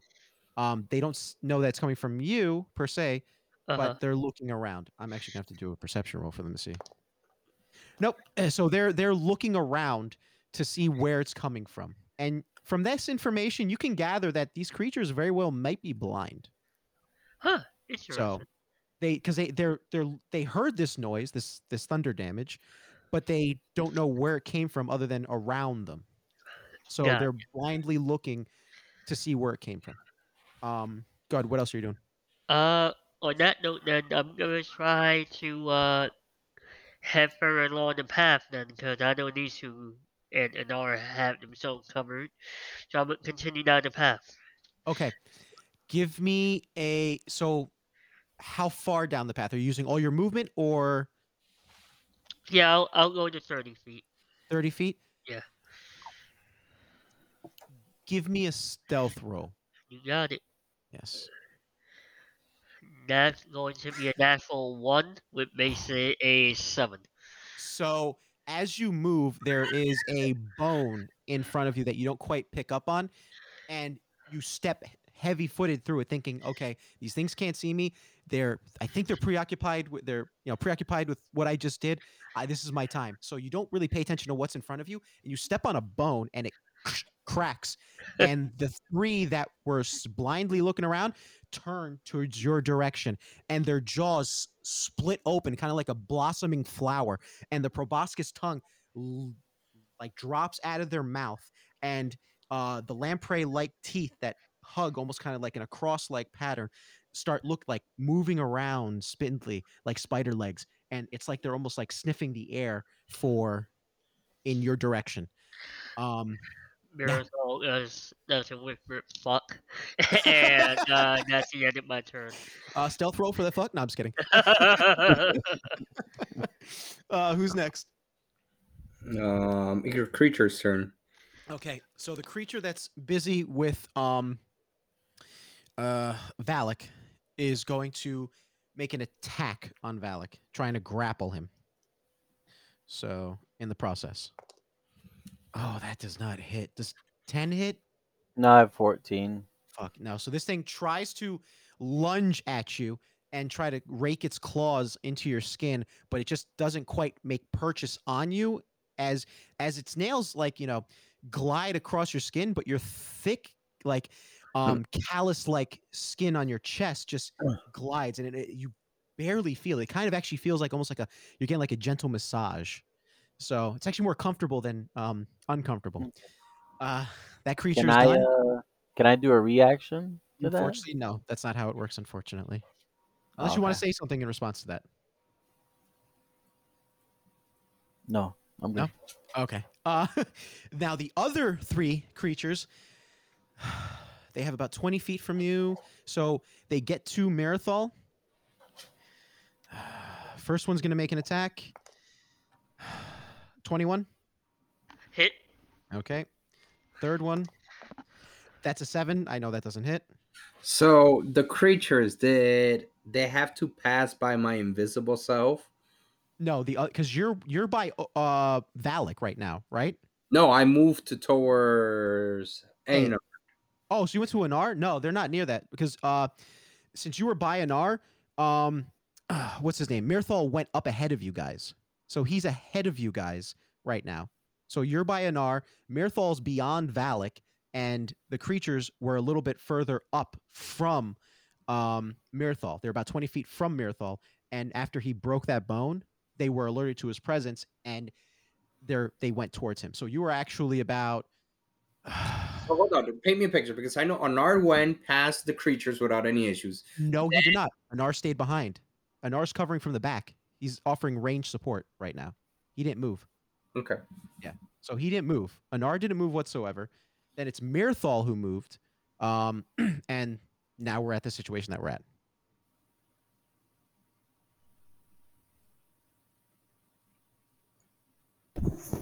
Do you, does Oberon want to do something? Or can Oberon do something? No, no, no. I was just asking to see if it trigger an attack of opportunity. No, unfortunately not. You answered my question. Yeah. Uh, so 21 for the second, uh, third attack. Sorry. So 21, 7, 21. Yeah, two of them hit. Okay.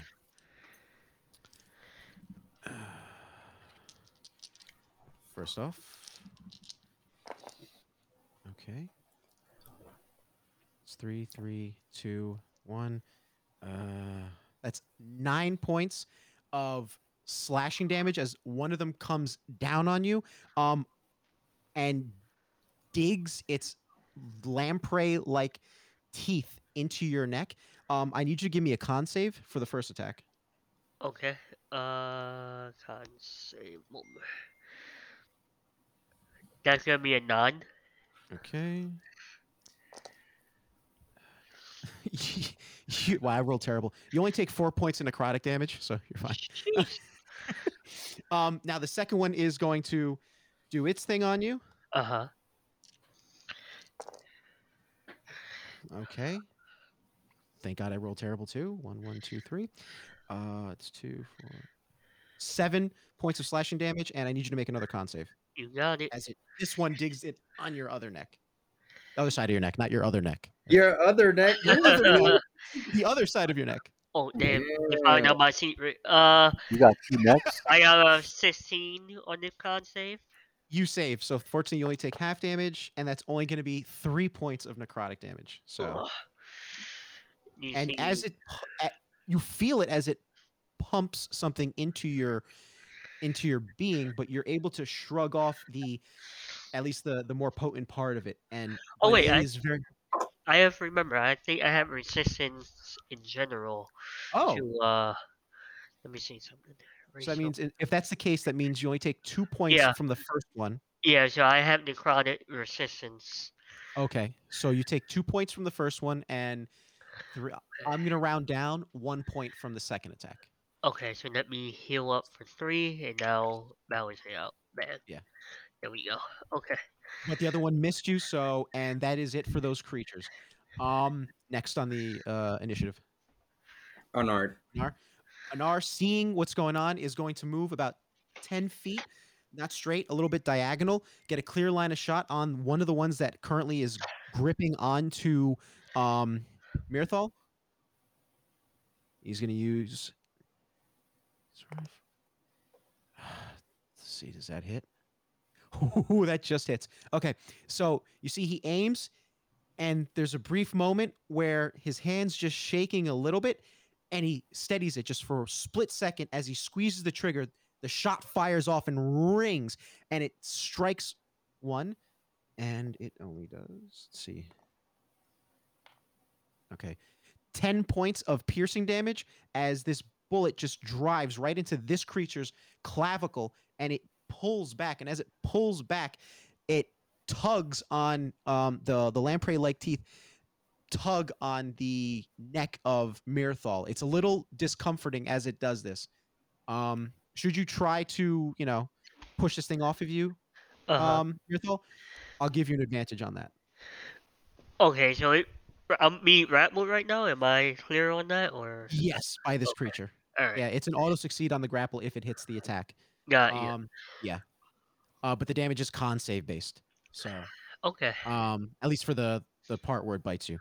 Um, but you have advantage on one of them should you choose to push it off of you. Um, Mhm.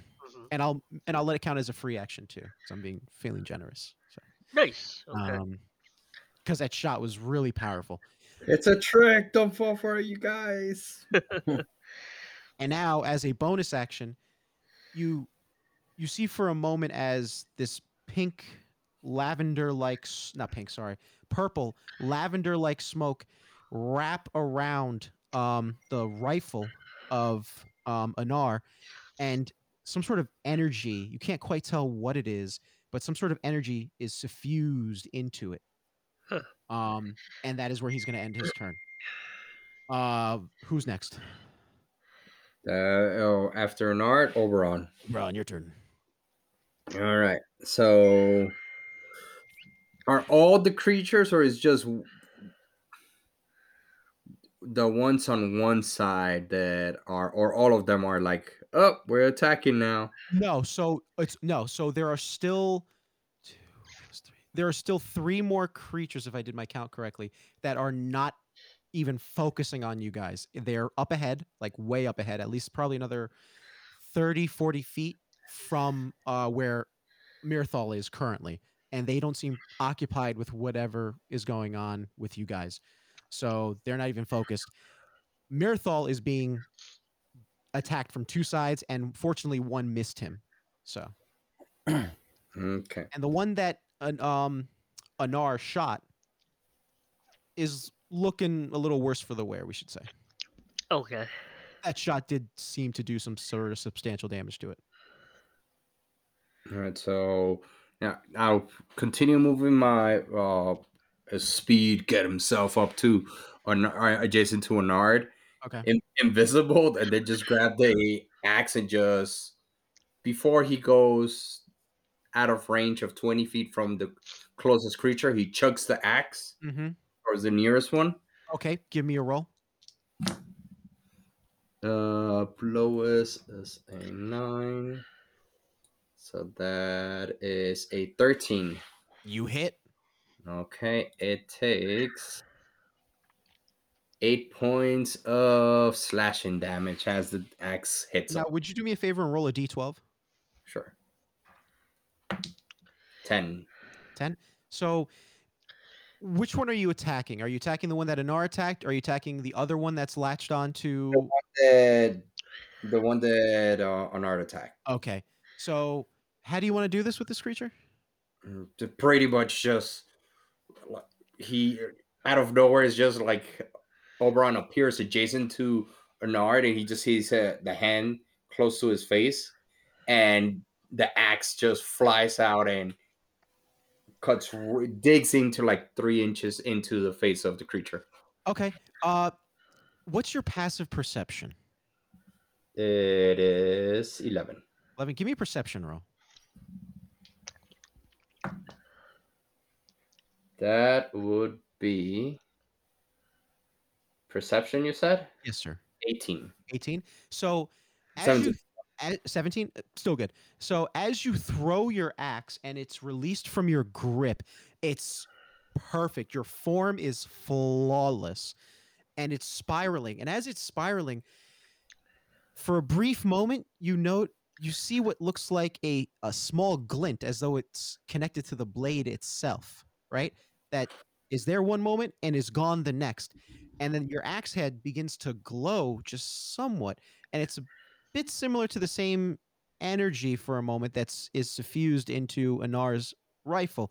And as it strikes this creature right in the head, you see what looks like like a, a purple, like the lavender mist just spread across the wound and just envelop the creature. And as this creature is enveloped completely, your axe just drops to the ground and the creature is gone. Oberon reaches, grabs the other one, looks at Anar, and makes the sound as he twirls it, and that's it. That's his turn. Anar looks at you and he. Oh wait, you're are you invisible? Oh no, you broke the invisibility for attacking. Sorry, sorry. Oh, because for a second I was be like, Anar's like, where the fuck did that cocking come from? And he's gonna he's gonna look at you, grin, and not say anything. Yeah, Um, that's it. That's it. yeah. Done turn. It is Valak's turn. Uh, Valak, your turn, bro. Oh, that's great. I love it. Me definitely gonna kill you now. I go to Valak goes to attack. Um, how many are left right now? Uh, there's one that you're currently engaged with that's looking really rough. Like he, you almost bisected this thing. Um, I'll, I'll attack that one. okay, give me an attack roll. I'm gonna dissect that thing. You got this. Uh, twelve. Twelve. You just hit. Well, that's plus. I'm not. That's plus eight. Oh, oh yeah, you're fine. You hit that. If twelve is just hit, you're fine. And uh, two d six. Six Okay, so how do you want to do this? No, how do you want? to... five. That's sixteen. How do you want to do this? oh, Valak will take his uh great sword and go.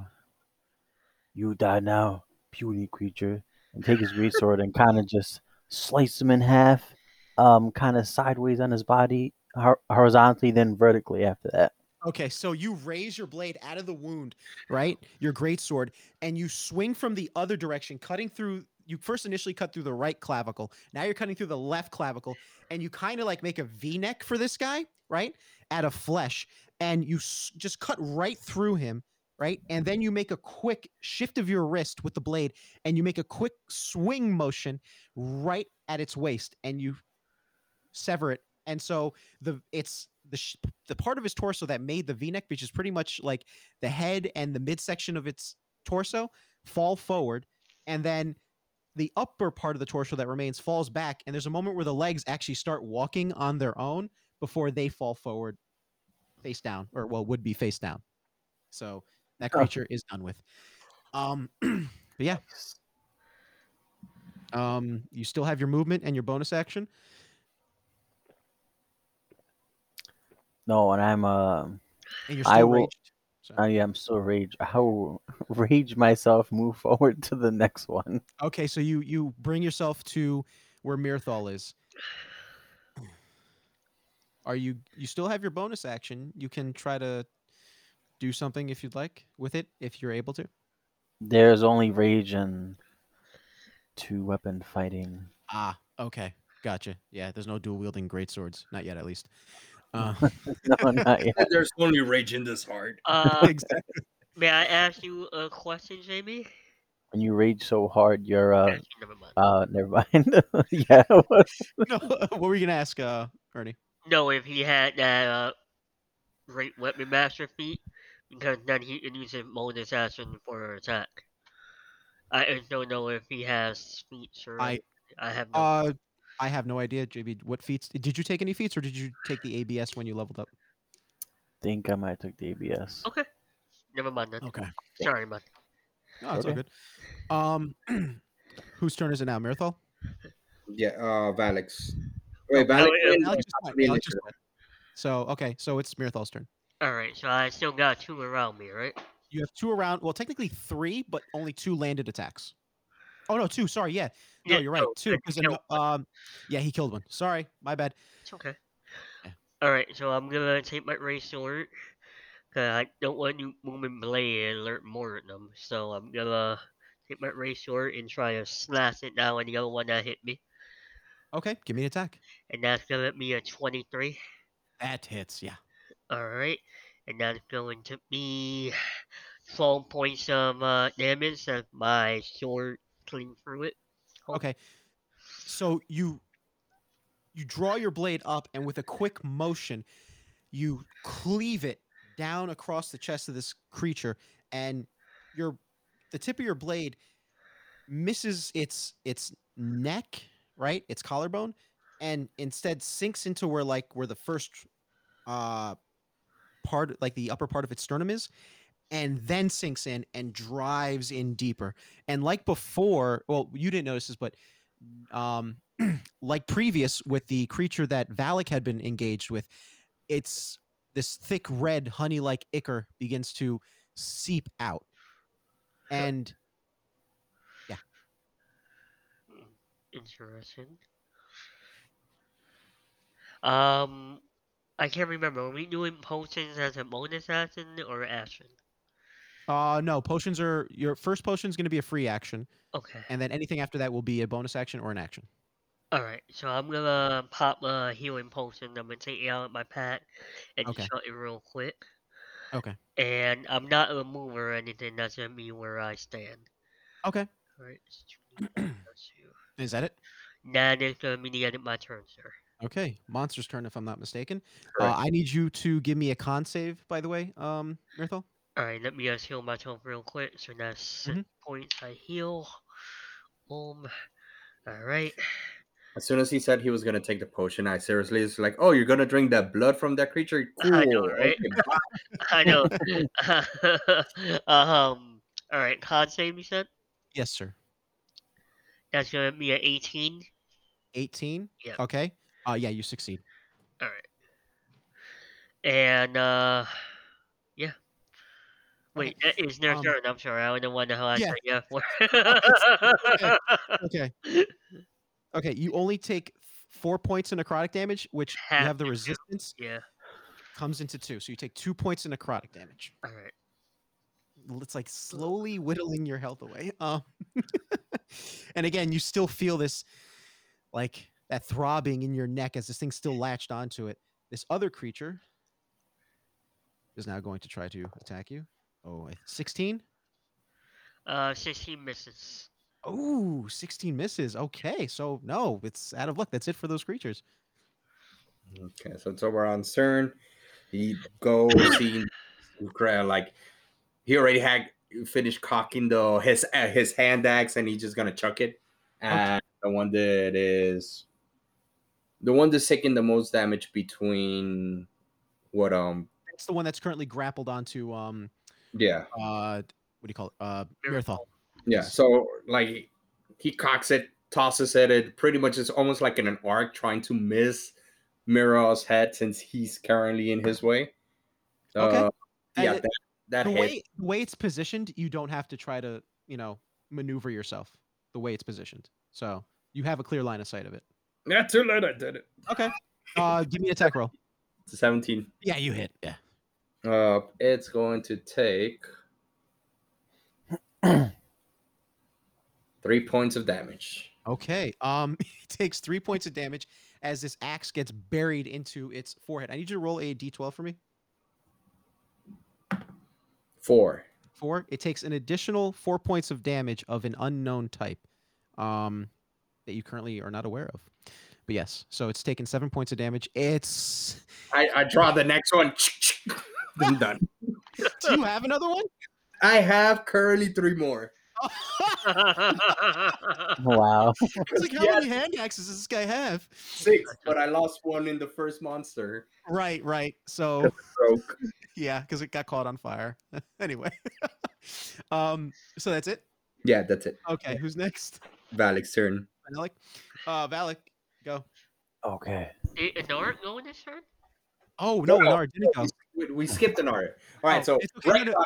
Retcon, Anar goes, then I go. No, no, no. You went. You went. We'll say that you know you got caught in the heat of the uh, moment, and you just before you even you know realized it, you threw your axe before Anar did anything, could react, and you killed. Not killed. Sorry, you injured this creature. He was still trying to figure out why I'm cocking. He's like, he's like, I like, I like the enthusiasm, but now it's just getting a little weird. um, Anar is going to make an attack. Ooh, that definitely hits. Okay. Um. Okay, it's 10, 14, 1. So 15 points. This thing's dead. Uh, he shoots, and as he shoots, the bullet, as the bullet is ejected from the barrel, right? There is this, th- and you notice it, uh, Oberon, but not Mirthal or Valak. There's that slight glint to the back of the like bullet, and Mhm. it just just moves and hits this creature and this creature just drops and falls limp and as it falls limp it, the the lamprey like teeth relax and just slide out of Mirthal's neck so you kind of have like two t-shaped marks on your neck right now um Mirthal but that creature is dead Very nice. And as its body hits the floor, it gets enveloped into that same purple mist, and the body's just gone. Did anybody else go to like let the parties as soon as The bodies. No, I don't want to get DMCA'd. Anyway. yeah. Uh, um, but yeah, that's that's Anar's turn, No, then that's Valak's turn now. and Valak. So Valak, go ahead.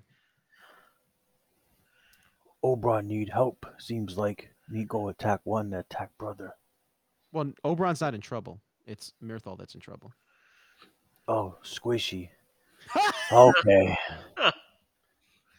How come it's squishy? Valak's the Deadpool of the universe. He can hear the DM speak. my, he is mine, and I will call him Squishy, and he will be my best friend. go ahead, Valak. Okay. Valak will uh go towards the other uh, creature that atta- that Mirthal that is attacking Mirthal. Okay, it, it's just it's the only one left. Puny creature, you gonna die now. As uh And as you say that, it looks at you and cocks its head, na- and like it, it's that that tongue kind of snakes in the air. The the the lamprey like teeth moving independently of one another, as it looks like it's like sniffing the air, and then it looks towards you for a second, and then looks towards the open wound on Mirthal's neck, and seems to be more enticed with that. you should be looking at me. And he goes to attack him with the great sword. Go ahead, give me an attack roll. Natural twenty. Uh, what is that? Nine plus. Just had my sheet. What the fuck? oh, sorry. Nine plus eight, 17. Yeah, you hit. You definitely hit. Okay. Roll dice. Two. Three. It's plus five. It's 10 total. Okay, so you cleave your blade against this thing's um midsection, and you drive it, and you grit your teeth, and you just push it through, and it gets kind of caught like about a third of the way into this thing's hip, and it's kind of like snug there. Um, yeah, you do ten points of slashing damage against this creature. What's next? Two. Um, he doesn't. I don't have anything for bonus action. So Okay. initiative miracle. That's. Miracle, seeing that the creature that got cleaved, tries to cleave it from the other side. Okay, scissor it. Okay, good. Yep, that's gonna be a 16 to hit, Yep, you're good. and that's gonna be 14 points of slashing damage as I bring my sword to bear behind it. So, how would you like to do this? So as the uh, as Mallet came and cleaned it, using seeing the momentum of the creature turning, I go and I take my great sword and I try to stab it right through the middle and clean up and cut his long tongue in half. Cutting the teeth and the face in half from my set in it.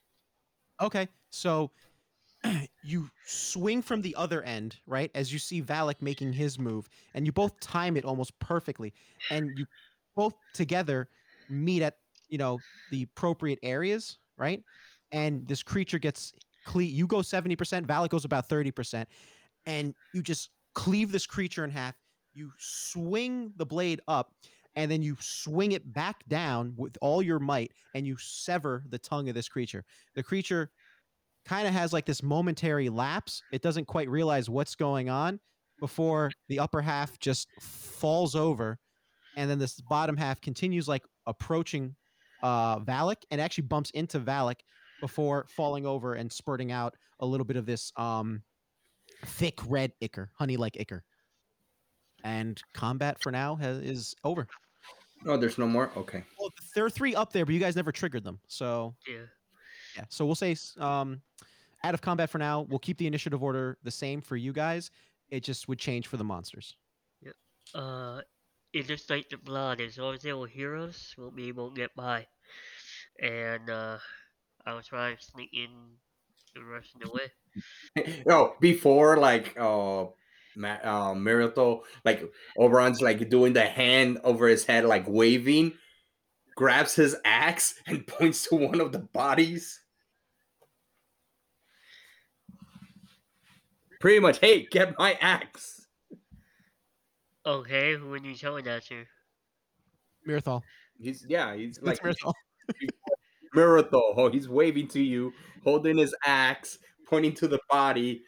Oh, would grab it and I would toss it back to you. Jesus Christ, is he trying to hit me? No, I'm it where the the shaft and the axe is gonna be towards you. You know what I mean? It's like I'm throwing the axe at you. I'm not trying to kill you. All right, roll for initiative. It's going to be Mirthal versus um Oberon. No, Okay. I'm joking. Oh, this gonna be funny. so you still have three of those creatures ahead of you. Alright. How are you proceeding? And there's only one way to go for now. I'm gonna try to sneak by. I don't know what everybody else wants to do. Why you sneak by? You afraid? This easy. Well, it's faster than killing them all. That's why. Well, you got a date later? Is she pretty? I wish. but I do have somebody I'm looking for that may or may not be pretty. I'll find out eventually. Quick question: When Anar spoke to Oberon, saying about like, "Oh, I was wondering," but now it's just getting annoying. Did he say that in Elvish? No, he, it, it wasn't like him saying it. It was him like that's kind of like his oh. movement, like his actions. He was thinking, he's like, it, it seems a little odd. Like I get it at first, it was kind of funny, but now it's kind of like overstaying its welcome, that type of thing. He, you know, Oberon can't read body language. Yeah, so it's lost on Oberon. Paris was six. It's, Yeah. it's all right. Uh, this time, Oberon takes a deep breath. Ow! Two two hand axes, one in uh, a hand axe in one hand, a flail in the other, and he's going to attempt to go past them quietly. Okay. Um, so Anar's gonna go stealth. Mirthal's going to go stealth. Oberon's going stealth. Valak, what are you doing? Hmm. Me try, I guess. Go stealth. Really difficult. Okay. All you guys roll for stealth. Or Okay. You're gonna. 14 for me. Okay. Let's see if an eight foot Goliath could ro- could stealth. Oh wow, eighteen. Okay. You're sneakier than Mirthal right now. Plus two, so that's twenty. Dirty funny. Nice. What about you, Oberon? Oberon's stealth is just all right. I saw, I saw the guy, the or dad, this father person. I could do that too. He gets to the ground, but he's doing like the Naruto run, but he's just oh. kicking rocks. one, What'd you roll? One.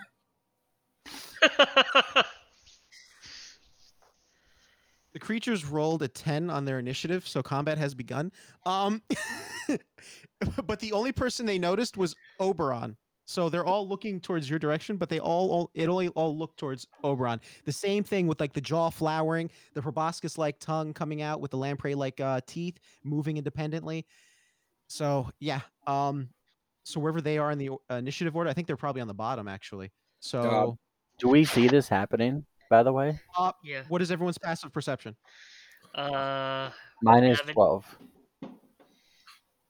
so yours is 12 11 um only person to notice right now is oberon unless you guys want to roll a perception roll I'll roll a perception roll. okay okay yeah uh Let's see what I get. If you want to roll two uh Miracle- Nineteen plus two. 21. Hey, yeah you notice you you hear the rocks being kicked because you're I Like, the- five.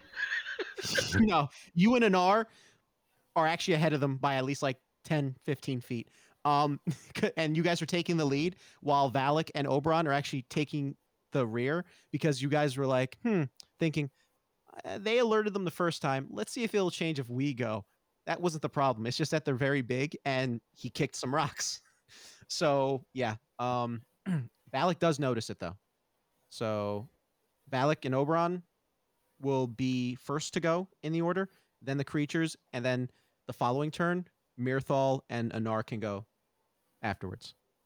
okay. Yeah. So, Oh, okay. Oberon, what are you doing? As you see these three creatures look up towards your direction, and it's a sight that you've seen before. Before. Um, uh, take a spin, like does a full 360 and chucks his axe towards one of them. Mhm. Okay. Um, both hit because I'm spending my second win, um, my action surge. Okay. Um, natural 20 and a 19. Nice. Oh. Hey, the nat- give me the damage for the natural 20. Okay. Uh, and with the one natural 20, I'm using my fire um, rune. Okay. On the first attack, I was going to do that either way. Okay. So fire rune. It needs to make a where is it? It needs to make a strength saving throw. Needs to make a strength saving throw. Okay. Dice maxed out, or I have to roll. 16. Oh, dice maxed out, then roll. Uh, 16 for the strength saving throw. Okay, so then that's let me do my math. So without rolling, it's it's 18 without rolling. Mm-hmm. You're probably going to kill this thing. 19 20 21 22 uh 22 23 24 damage You killed this thing. As you.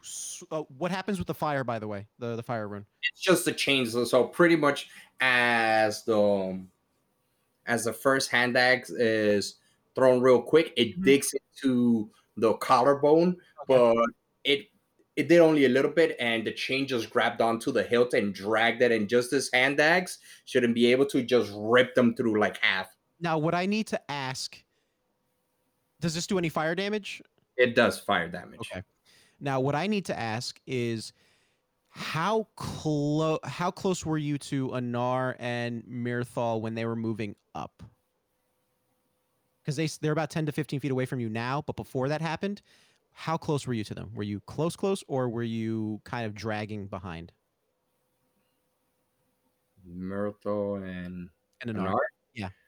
Well, remember, big, big, big guys take front, and you were letting us uh, go in the front. So Th- we ch- we we didn't though. Like I said before, after what happened, uh, Mirthal and Anar took the lead. So you two were actually in the back this time.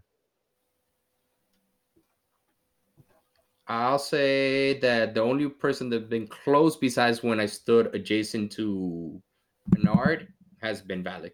Okay. So for the sake so as this creature is killed, right? It dies, it falls over, and as the flames lick its body, it actually begins to swell and it explodes. Um fortunately, you're out of its radius. Otherwise, you would have had you sense that something bad would have happened. However, its compatriots are caught in the radius of it. That definitely fails, and that definitely fails. Five, three, three, two, uh, thirteen. So wow, that was slow on my part. Thirteen points of damage of an unknown type as this thing explodes around its compatriot, and they are knocked prone. Um, but that's that's with just the first axe attack. Um, you rolled a 19 for the second one. Yeah. I'm gonna honor it. So you're hitting the other one. That hits. Give me regular damage roll for that axe attack as this creature is knocked prone. It would have been three. Three. so So I have a question. Could I flavor what happened? uh, flavor it in what way? So you said that this creature exploded. Creature exploded. Yes. Second axe was flying towards that same creature, and it just with the explosion, it just like ricocheted with it. It just launched horribly into one of the other ones, and Oberon's Okay. like, "Oh!" Yeah, that works. That that's perfect. It And he like turns around and Elvish, fire back. That works. Yes, it works. So yes, uh, three points of damage to this creature that's like writhing on the ground a little bit. But yes, fire seems to be bad with these things. and bolted towards the rest of the you start running towards the rest of the group, leaving Valak there. Valak, what are you doing? Good job, brother. Brother must be tired while he run for some reason. Okay. Me take the rest on. Easy Oh, work. God. How many are left right now currently? There, there are two, and they're about, I would say, thirty feet from. No, mm, twenty-five feet away from you guys. Yeah, or from you at least. They're a little further I down. will. uh, I'll uh, walk over toward on- them. So you still have about five feet of movement, and you still have your action, and you're still raging too, if I'm not mistaken. hmm I will go opportunity attack with the great sword. Go ahead, attack. And I think, if I'm not mistaken, you get advantage on this attack because they're prone. Thirteen. Yeah, you're right. So roll again, just for advantage. Eighteen. I think you hit. I think you hit, and that's without adding the dice. So yeah. Yeah. So you Since they're prone, I'll take my great sword, right, and kind of take it and like you know, go psh, like kind of down in his body. You know what I'm saying, Mike? yes, I, I totally get it. Like you know, Okay. you, you cleave the blade downward. You thrust it Mhm. downward. I rolled nice four plus two, uh, six plus five, eleven. Okay. You do 11 points of instead of slashing damage this time, we'll do piercing damage because you're thrusting it downward um, into the belly of this this creature, and it begins to writhe and actually grabs the uh, the the the blade itself, and actually, is that it for your turn? Uh no, I actually so I apparently I can't read and I didn't read any of the abilities I had. So I will use extra attack. Okay, give me an not extra attack. realize I had Makes sense. Valak will prepare his extra attack Okay, go ahead. by taking um attack with a great sword again. Okay, give me a roll. Fourteen. Yeah, you, you get it. Yep. okay. Roll These things have very low AC. five. One. That's six. Plus another five. It's eleven. This you did 10. This thing, and you thrust it again downward. Yeah.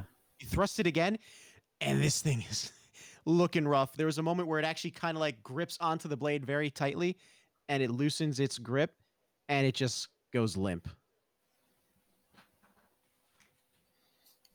Puny creature. This thing easy. Are you done? Um. Yes. so Valak attacked twice, Mhm. And yeah, Uh, I already moved, so yes, my turn's done. Okay. Uh, it would be the creatures now. The creature gets up and it's going to make an attack on Valak. 16? Uh, hold on, let me just double check. Because it helps when I actually read my abilities. yes, it does. It really does. Just so you know, kids, reading is good. just a bit. Just a bit, kids. Just a bit. All right. Sorry.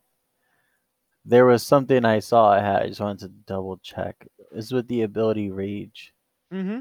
Yeah, Depending on what your primal path is, you could have certain bonuses to yourself. You gain advantage on strength checks and saving throws, Mhm. not attacks. Plus two melee damage with strength up.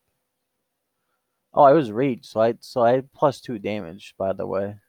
That the creature's dead. The other creature is definitely dead. Oh, okay. I, mean, I didn't know it was dead. I'm not gonna. I'm not gonna be a stickler for one hit point. So no, the creature's dead.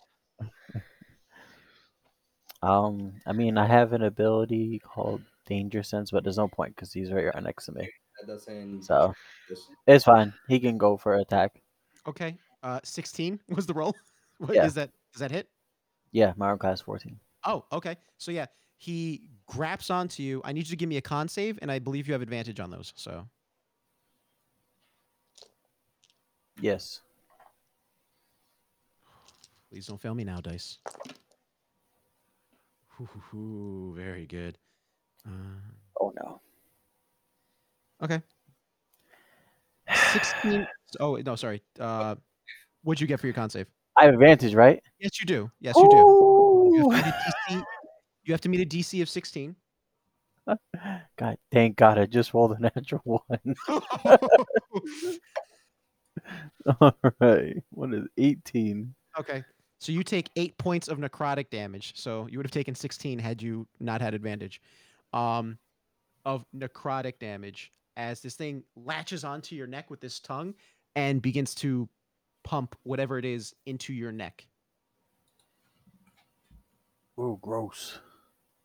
But you shrug off the main effects of it and you're good to go. So back at the top of the initiative, if I'm not mistaken, it's now Oberon. It'll be Oberon, Valak, Mirthal, and Anar.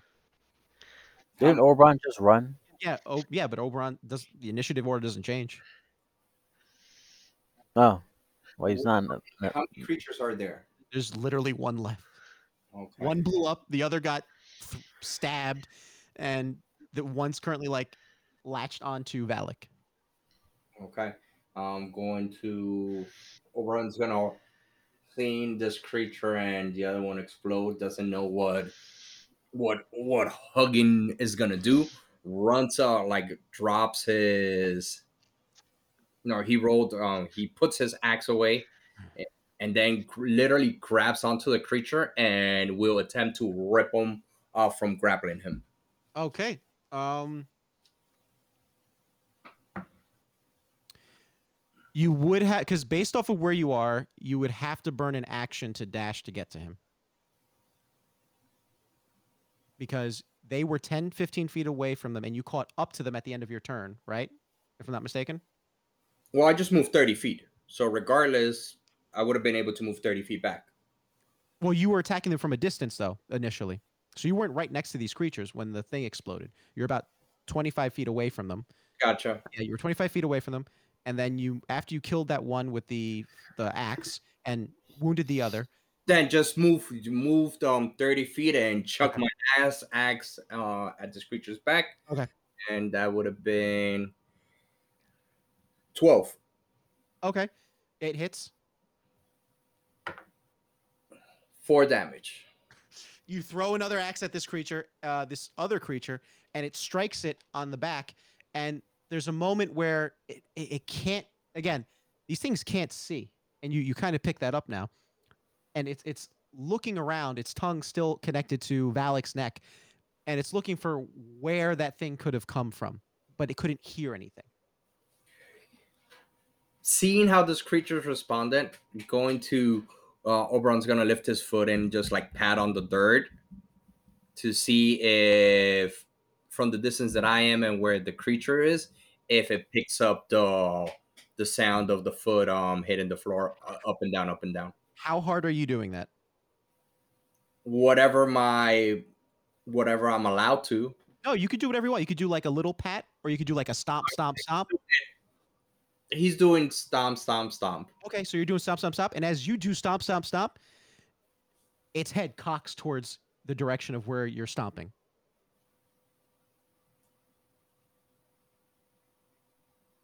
Okay, yeah, g- g- just continue doing it, and that's it. Done. Okay, so you keep stop, stop, stop, stop, stomp.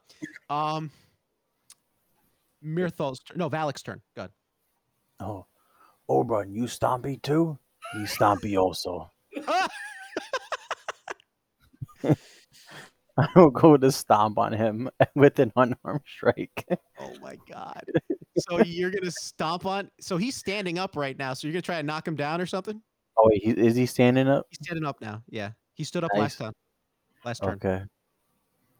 I want to say, Well, I see his, and his name is John C. And he just like, You can do that if you want. You can. Uh, you can totally do it. You would just have to give me a attack roll. wait, do what? Pull a John Cena. Yeah, let's do it. Okay, give me an attack roll. He fails. He rolled a three, so All right, uh, 18. Yeah, you definitely do this. dun, dun, dun, dun. Now describe to me exactly what you want to do.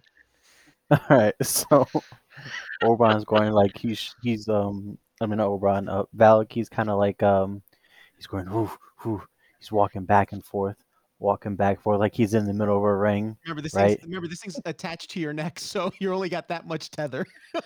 and um he's gonna he's gonna he's gonna grab he's gonna grab the thing right look Mhm. at it put his fingers in his face do the john cena thing Oh my god. and then give it the fu and toss it to the ground with me Okay. on, with me hitting him on top Okay.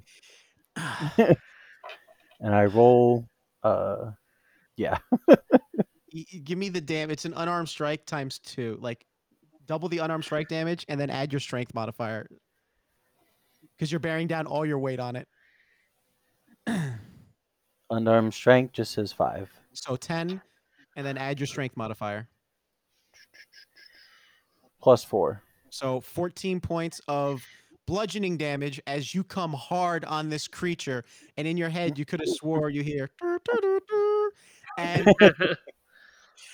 and Mm. yeah, this thing is looking some worse for wear, but it it its tongue actually rips out of your neck, and you see for a moment as that pulsing, something is ejected from its tongue as it's through the force of you pressing down on it, and it's almost like this strange oval of some kind, and it rolls on the ground.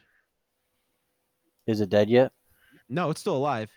Oh. Pretty- oh Pretty fucked up, but it's it's it's you know it's like Uncle Roger says, fucked up. The Oberon, watch this. Me learned this as a kid. so Oberon's gonna attempt to do an attack again. You mean Valak? Uh, Valak, and this Okay. time, I don't know. He could be a warlord barbarian. And this time we're gonna do the uh the tombstone, the Undertaker's move. God. Okay. I'll do an attack roll Uh, do an attack roll. of fifteen Yeah, you definitely. Yep, you tombstone this thing. Um, I'll tell you right now, you don't. It's a. Un, it, it's following the same rules as before. Because your creativity is why I'm also giving you that bonus. yeah, this thing is dead. So as you bear down on it, you hear like a crack. this thing just falls limp, and it's it's dead on the ground. Good, because if it was gonna get to my turn, I was gonna go on top of one of the tombstones and jump up, give him the elbow. I'm so tired. It's like this is giant fighting. Yeah.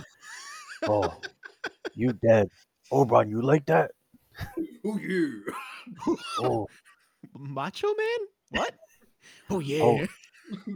hold on. For some reason, I saw I saw a shiny thing. Yeah. Um, I will go. Oberon, uh, Valak, mean, goes looks at it and picks. What did you said it was again? Oh, Is this strange oval of some kind. You didn't get quite a good look at it, but it kind of it, it glistened a little bit. And Val will go pick it up. So you go to this oval and you pick it up, and it's it's strange. It, it's it has kind of like this gelatinous like quality to it. And as you look at it, inside this oval looks like several tiny like organisms of some kind Ugh. that are just swimming around in the oval, Oh, almost like tadpoles, I would say, but even I was gonna say that. almost like so- tadpoles, but they're they're they're incredibly small. Oh, oh. and there are necrotic. they're possibly in this this small contain in this small sack of some kind about a little less than a thousand Jesus. Uh, hey, hey, Oberon, look at this. I think that one was female. I Mm. guess. That's nasty. Look look at this oval. If you look closely, you'll Nope, see. nope, nope. I'm fine. Oh, you don't want to see it? Yeah. Oberon, does don't. be- oberon retch does Yeah, oberon he's like walking away. He's trying to walk away as he's chasing him he's like i'm done yeah so Oberon, don't He's trying. he's use your- Use your fire magic on it. It, it don't work that way. Uh, Oh well. wait here, fire magic. Turn on a torch and just toss it at him.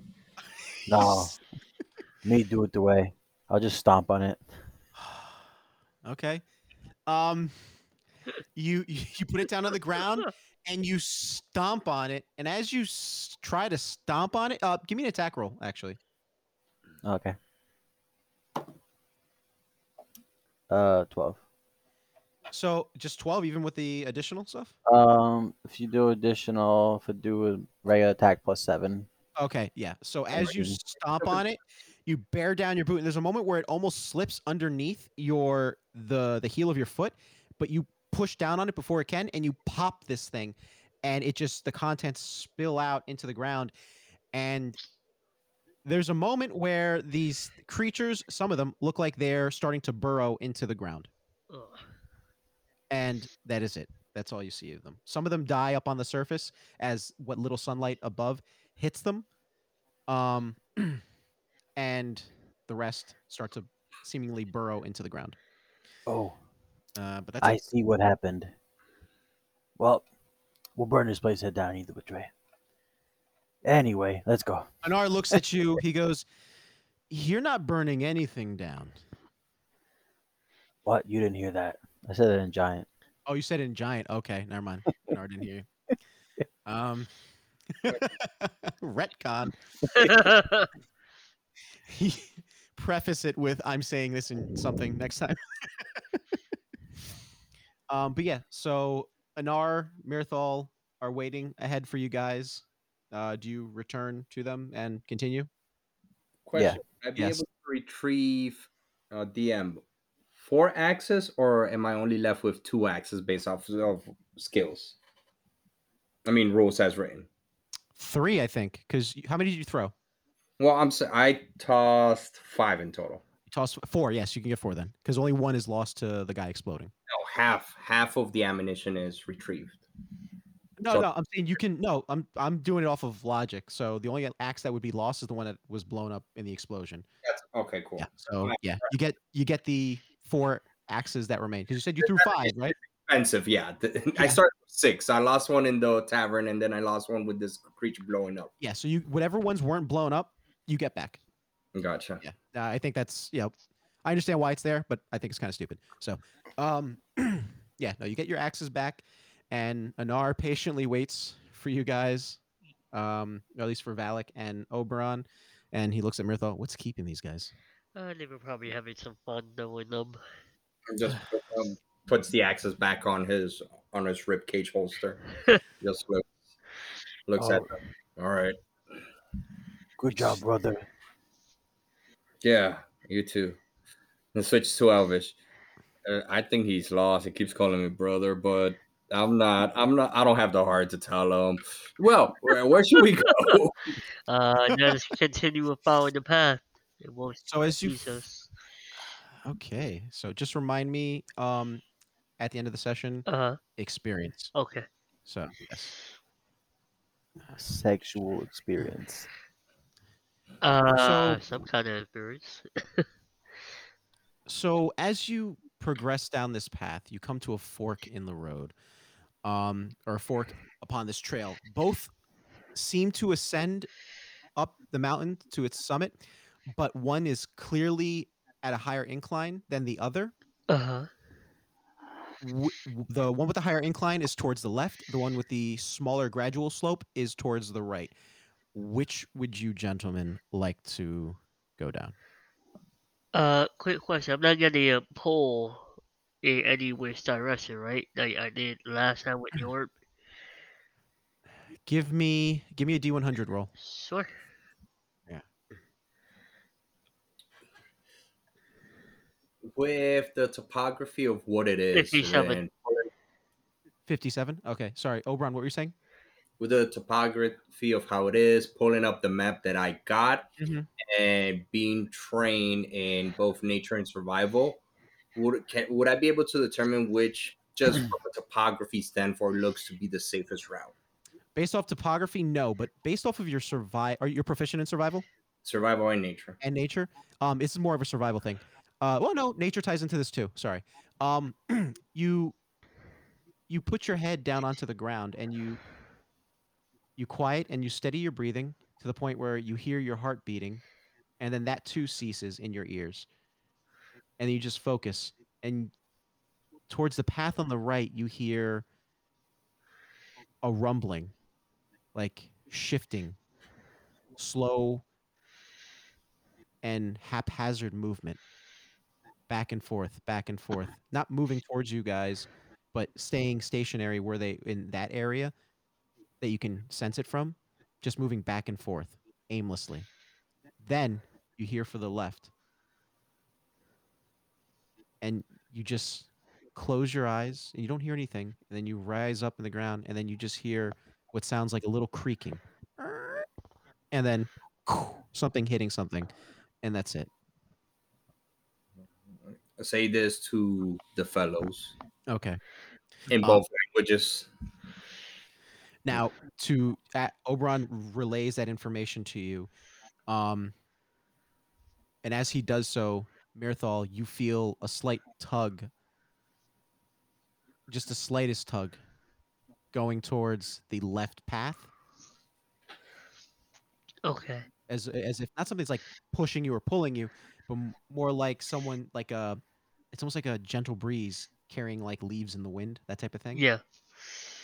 That way. I feel like we should head this way. Just a feeling. And the left path, it when that he didn't really hear anything anyway, except for He the heard- dog.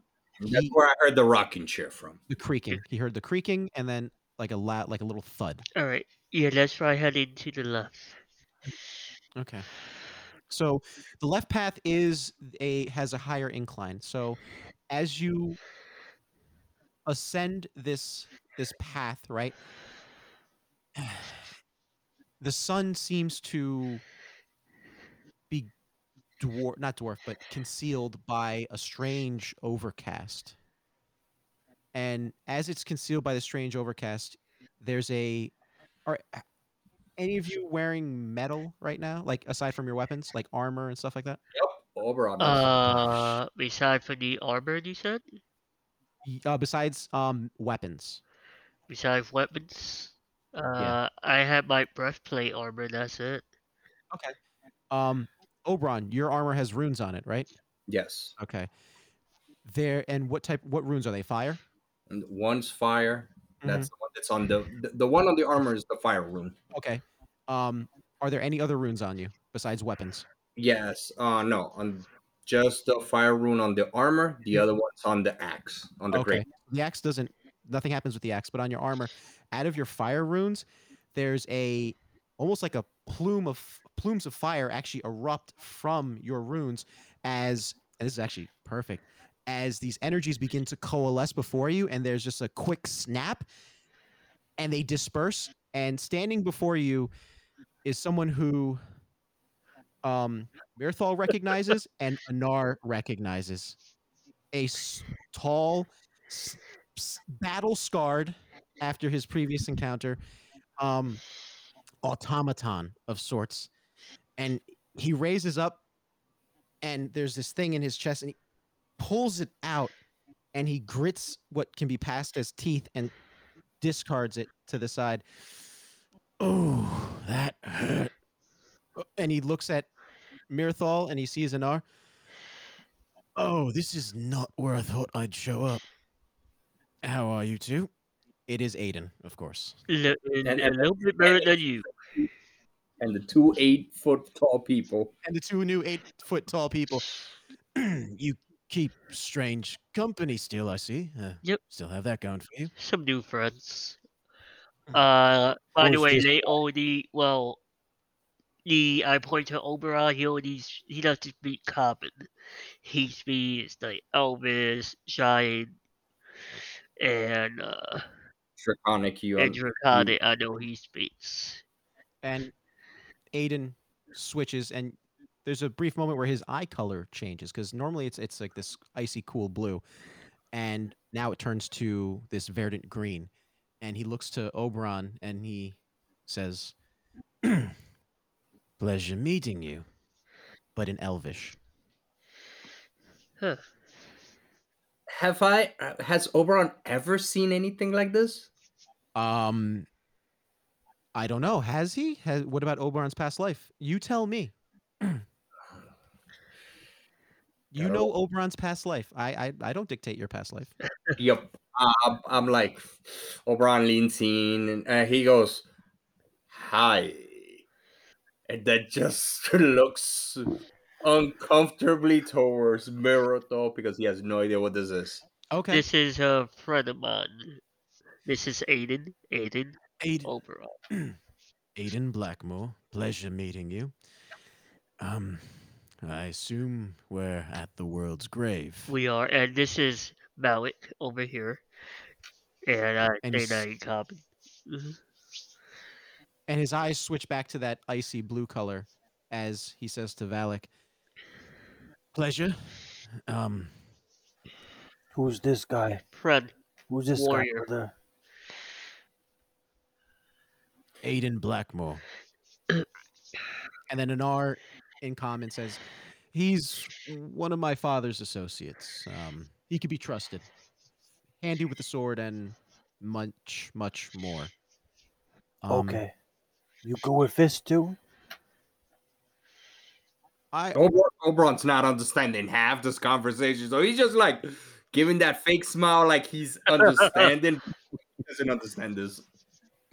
good with fists and much more, as the kid said. Nice.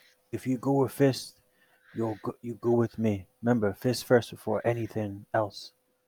I like this guy. All You weren't born with sword. You're born with hands. Remember that. oh, Aiden definitely got those hands. I like him. He's a lot better than that other guy you keep around. Anyway. Well, I feel like scenery's changing. Cold don't bother me. Me lead the way. And as the energy dissipated, the overcast lessens and the sun then peeks out through. I suppose I'm stuck with you all for a bit. I don't suppose you mind having an extra sword. Never mind at all. All right. Lead the way. Yep, and we continue down the path.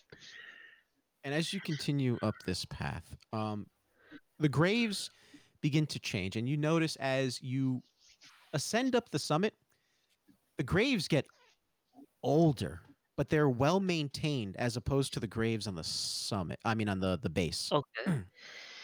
Um, you you notice that the the graves, while possibly newer down below, based off of how these creatures were drawn towards them for feeding, they weren't drawn towards the graves up here.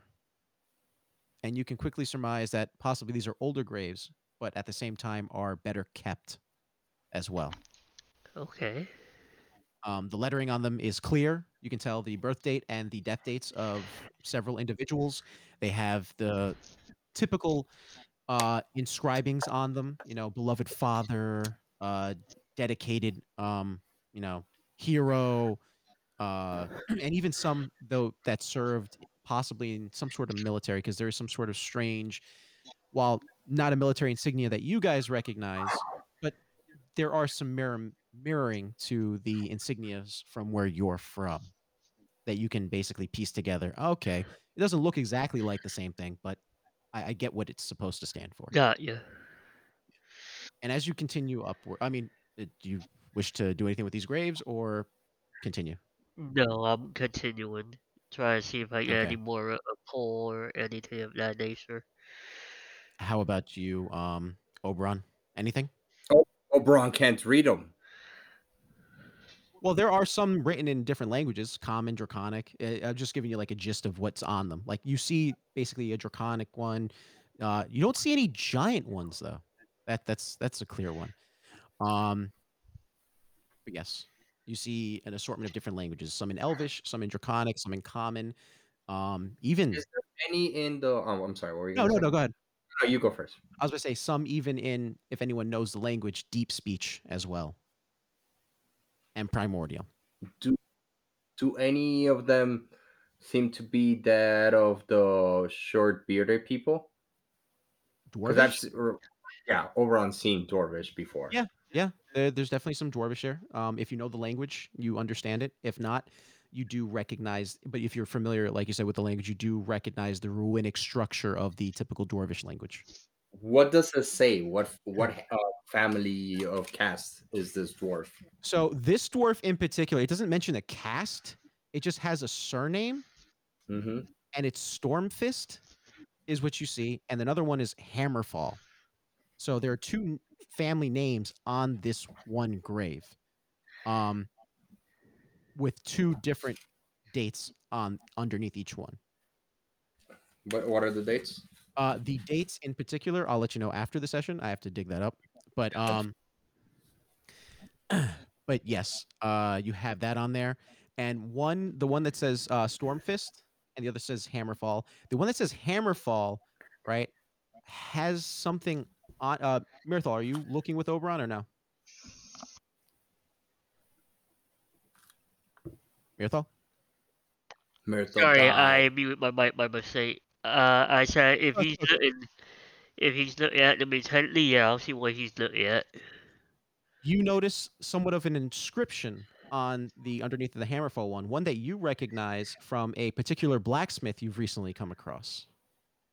Huh? Okay. Yes. So From Bernard Let- brother. I'm, I'm sorry. Uh, Angar's brother. Yeah. Uh, Anar's technical uncle, technically speaking. Yeah. Um, and then next to um, Stormfist, you see what looks like a symbol that looks like it, it's a very, very uh, archaic symbol. It's uh, what looks like a cloud, a for- cloud formation with a lightning bolt. So if anyone's familiar with uh, Magic the Gathering, it's very much the Tempest uh, set symbol. So oh, nice. Okay. Yeah. It's a cool symbol. Yeah. So that's right there. And those are the only others than the names and the dates. Those are the only markings on the graves. Gotcha. All right. So Oberon for takes a moment, looks at it, sits like cross-legged in front, and t- brings up his messenger bag, grabs on to a mug, um, his his traveling mug, Mm-hmm. And- just puts it there in between both these graves, Okay. And pours a drink, says a small prayer, then gets up and continues. Okay. I have to do a quick roll for something. Okay. Okay. So, Oberon, remember this for future sessions while you're Mhm. on the world's grave. Yeah. As you next time you get into some sort of encounter, you feel as this ener- there's some sort of energy kind of like a warm embrace wraps around you. Um next time you enter combat or not just next time you enter combat, whenever you enter combat while on the world's grave, you have a boon. Okay. because you showed some sort of respect. You you didn't know these dwarves in particular, but you showed some respect, and you are getting some sort of favor from them. What that is, you won't know until uh, combat, but I will let you know as soon as combat happens and you do something that triggers this boon. But just Hey, remember guys, have the boon. Go back to those three people. Not fucking. Invigorated. Let's go, brother. Not fucking. All right. I'm sorry. I'm sorry. I'm back. No, it's all good. It's all good. So, as you continue up, I'm assuming, or are you still examining more of the graves? Um, he would have seen Mirathol looking at him, and he go, if like he goes, oh, mm, um, teachings. Um, sorry, I took so long. Hey, let's go. It's just, just tries You have to to. apologize for respecting it. Then it's an audible thing to do. And uh, I say nothing else. I continue along my way. Okay. As you, let me count it again. So it's Aiden, Mirthal, Anar, Valak, and now Oberon. Five. Aiden. I said Aiden. So five um, progress up to the mountain. You come across a site, a very peculiar site. What looks like a cabin of some kind, right? And beside it, oddly enough, a open hot spring. Huh. And you quickly pick up, Oberon, that the sound of the creaking came from this ch- hanging bench on the um on the uh what do you call it uh on the porch of this thing as it's being moved by the wind a little bit and the banging was it brushing against the edifice of this cabin Oh, is that hot spring? Yep, it's an open hot spring. Looks like it could normally it looks like it could fit up to six people, but with two three hundred plus people, might be able to fit four Oh, that are eight feet tall. that looks like a nice hot spring. Relax my relax my muscles and my balls. And Mirathol, you might want to, you know, maybe like the water might help you clean off whatever kissing that other person was doing. Huh. I shake my head and I go, yeah, I don't know what that hat was, but I could do with some rest. You guys want to take a break here? Yeah, it's uh, it helps cleaning some of this filth. Um, his axes are still covering whatever gunk this creature were. Mhm. All right, let's take a little bit of break here then. Let's Okay. take break. Me wash off this black stuff. Is that okay with you, uh, Mr. Nard? I, I I feel fine, but if you all need to rest, yeah, sure thing. And then Aiden looks, I could do with a night's rest as well. Have to uh, tend to a few. And he lifts up like the the cloth over his chest, and there's like a gaping hole there. Um, attend to some wounds, rather. I see that it, like, it hurts. Uh, yes. Long story. Don't have time to explain. And A- Anar's like, yes, we may have time to understand later tonight. Yep, but we definitely want to be inside somewhere secure before nightfall. So I say we can take a little bit of rest and then we continue your on our way, or we stay here for the whole until tomorrow. And as you say that, there is a click, and the door for the cabin opens up, and there's just like a. And inside, which looks completely different, and you're familiar with this magic, both uh, you, Anar, and Aiden. Uh huh. it looks drastically larger on the inside than it does outside. Greetings. I'm assuming somebody made me there at the door. Not at the door, but there is someone about probably, if you step inside, 30, 40 feet away from you sitting behind a counter, or standing behind a counter, rather. Uh, A humanoid looking individual. hello. Is this a uh, inn of some sort? Uh, are you going in or are you staying out? I'll go in. You go in. Um, do you approach the counter? I'm assuming. Yeah. and you see immediately this person's dressed in what looks like a paisley patterned suit of some kind um uh like a deep violet color and His hair is a uh, slick back, um, salt and pepper, right? Has a bit of like a, uh, a goatee, mustache and goatee, like a Van Dyke, like a the pointed goatee. Okay. And he looks to you, his eyes glinting, and there's a glacier blue color, kind of like the same color that Anar, uh, not Anar, Aiden's eyes look when he speaks common. He goes, Well, of course, all are welcome here. All weary souls, that is. Uh, okay. It, I'm a insight check, so kind of slightly creepy. From Okay. outside, Ron is like, "What are they saying?" Uh, that's a that's a sixteen. 16 there's nothing sinister about what he's saying Okay, cool. Just, just making sure we're in the world's range. Yeah. You never know. Might be He a seems- necromancer.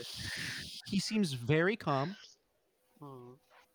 and relaxed kind of like a there's a very calm collectiveness to it which kind of reminds you of Ankar a little bit but not so all business no play type of thing this guy seems like he he's a bit of a balanced Yeah, yeah, yeah. There's about five of us.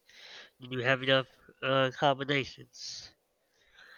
oh i can make more accommodations um all five in separate rooms or will you be joining together One minute, let me bring them in here. I'll make it easier. Uh, pardon me one second. Hey, everybody, come on in. In this night, uh, they got rooms here. Y'all want a room together? Be separate? I mean, Uh, depend. You got you got big bet for me? come and ask him. Yeah, I translate everything for you, Oberon. Yeah. Oh, as Oberon is like So- ducking to going through this. He's like, I seriously don't know what's going on, and he So- goes, so as you enter and you're you're saying are are you saying this as you're entering Yeah. "Yeah, watch your head the um the building takes a little bit to adjust to the taller individuals and he's saying this in common but you understand him Do, does that dog, huh? Who not uh, cocking his head towards the side, just nods, confused, and just Door- nods. Door's small. Okay. Somebody tell him we need five rooms, or me and brother get another room together. Me want to use hot spring. Okay. you can book the room yourself Yep. Um, I mean, I I could just sit on a chair if it's not a problem. I got you in the Um, room. Don't worry about it. He's a little bit of like a blush of just not trying to be a burden. Okay, well, I'm pretty sure I'm not insightful enough to pick that part up, but Yeah, he's just for some reason. yeah. Hey, oh man, he wants to. He wants me to be one of his wives. Oh. God, It's terrible what happened. why why am I building a harem according to you? Oh God. harem of all your compatriots yep. Anar, Aiden, you guys want your own room or? um anar do you want to bunk up i i wouldn't mind Getting to spend time with another friendlier face and uh, you can tell me exactly uh, what exactly happened to you. Uh, long story, strange, strange place. Nice people. Kind of feel bad for this one, uh, this one lady, named after a plant of some kind. Anyway, um, feel bad I won't be able to actually keep my promise to her. Uh, It happens. But yeah, I'll explain to you Hey. if we can get a nice room for the night. So I'll get a room for the two tall ones. Uh, a room for Nosu, and a room for me. So a solitary room for you. Those two are going to be together, and then the other two tall individuals will be together. Yes. And he smiles and goes, Well, then. As he waves his hand across the counter, there are a series of keys appear two keys uh, and another key. Uh, let me describe how these keys look. The one key has literally one written on it, and there's another key that has two written on it, and another key that has two written on it. The key that has one, you can assume is for you because Yeah. it is written and just it- the way it looks too is a little uncanny and how it, it it's related to you. It is uh, stylized to have ravens that kind of their wings are like in a like if they're doing like a free fall dive, and there's a wolf at it looking like it's howling, and the way that the wings are bent to look like a free fall dive looks like a crescent moon. Um, Huh. and it has a one on it. Then the key for what you can assume to be Aiden and Anar's room, one, it's purple, and two, uh, it has almost like these strange cogs, but where the gears mesh together are like the the the crowning of like a, a fire. And then the last key, which is for what you can assume again, is for uh, Oberon and Valak, you see what looks like like an old style uh, of of stone. That's what it is. giant giant rune style, essentially. Almost has like a Nordic embrace, like uh, I think uh, Space Wolves from Warhammer 40k, that type of look. Okay. Yeah. Uh, what is your name, Mister? I caught an eyebrow after looking at the keys. He looks at you and he says, "Well, that's quite simple. My name is Messier Ver, and that is when we will pick up next week. Or not next week, next time. You always do that. yes, I do. oh my god! well, that was an interesting session. Man, I was so hoping you guys would keep that egg. Oh my god. I have a Ah. feeling I messed up, but No, you didn't mess up. No, there's no such thing as messing up in D and D, um, unless you k- get your character killed by some sort of puzzle. Anyway, um, no, uh, there's no messing up in D and D. At least I don't like to I mean, so. you only wipe out the whole party and it can't come back. That's about it. Yeah, I, I suppose. I suppose. actions and every action has a positive and negative reaction. Yep. Yeah, exactly. That's exactly. why it's fun. Yeah, but uh, man, I was so hoping you would keep that egg because it, ah, son of a Give a bitch. ruin to a whole bunch of shit. It Look, would, it would have been so interesting. yeah, so I can keep the egg and have like a thousand tadpoles, mutant things crawling me. You You didn't know what they were. You didn't. I mean, let's just say if this was a Telltale game, when you stomped on that egg, it would have said it would have been like someone will remember that. pretty much. Mm. I believe it. Yeah. Fuck that. All right, so what, when are we when are we resuming? Uh, not next, not Tuesday, but the following Tuesday. okay. Yeah, because this Tuesday we're doing a regular Neon Nights episode, and then Oh, have we decided what we're talking about, or is it the same thing? uh, I can't yeah, remember. Oh yeah. Uh, well, I won't do it over recording because we're still recording right now. I'll I'll message it to you. Yeah, but uh, thank you for tuning in to another episode of Eternal Champions. I am your host and DM, Michael Trebekino. Joining me today were champions Mirthal, played by Ernie, Have a good night, everyone. Jamie, pleasure playing with you. Valak, played by Supreme Mega Master Senpai Big Giga Daddy, Have a good night, guys. and Oberon, played by Cesar. y'all have a good night, Arizona. Keep it country over there. Until next time, guys, keep those dice rolling.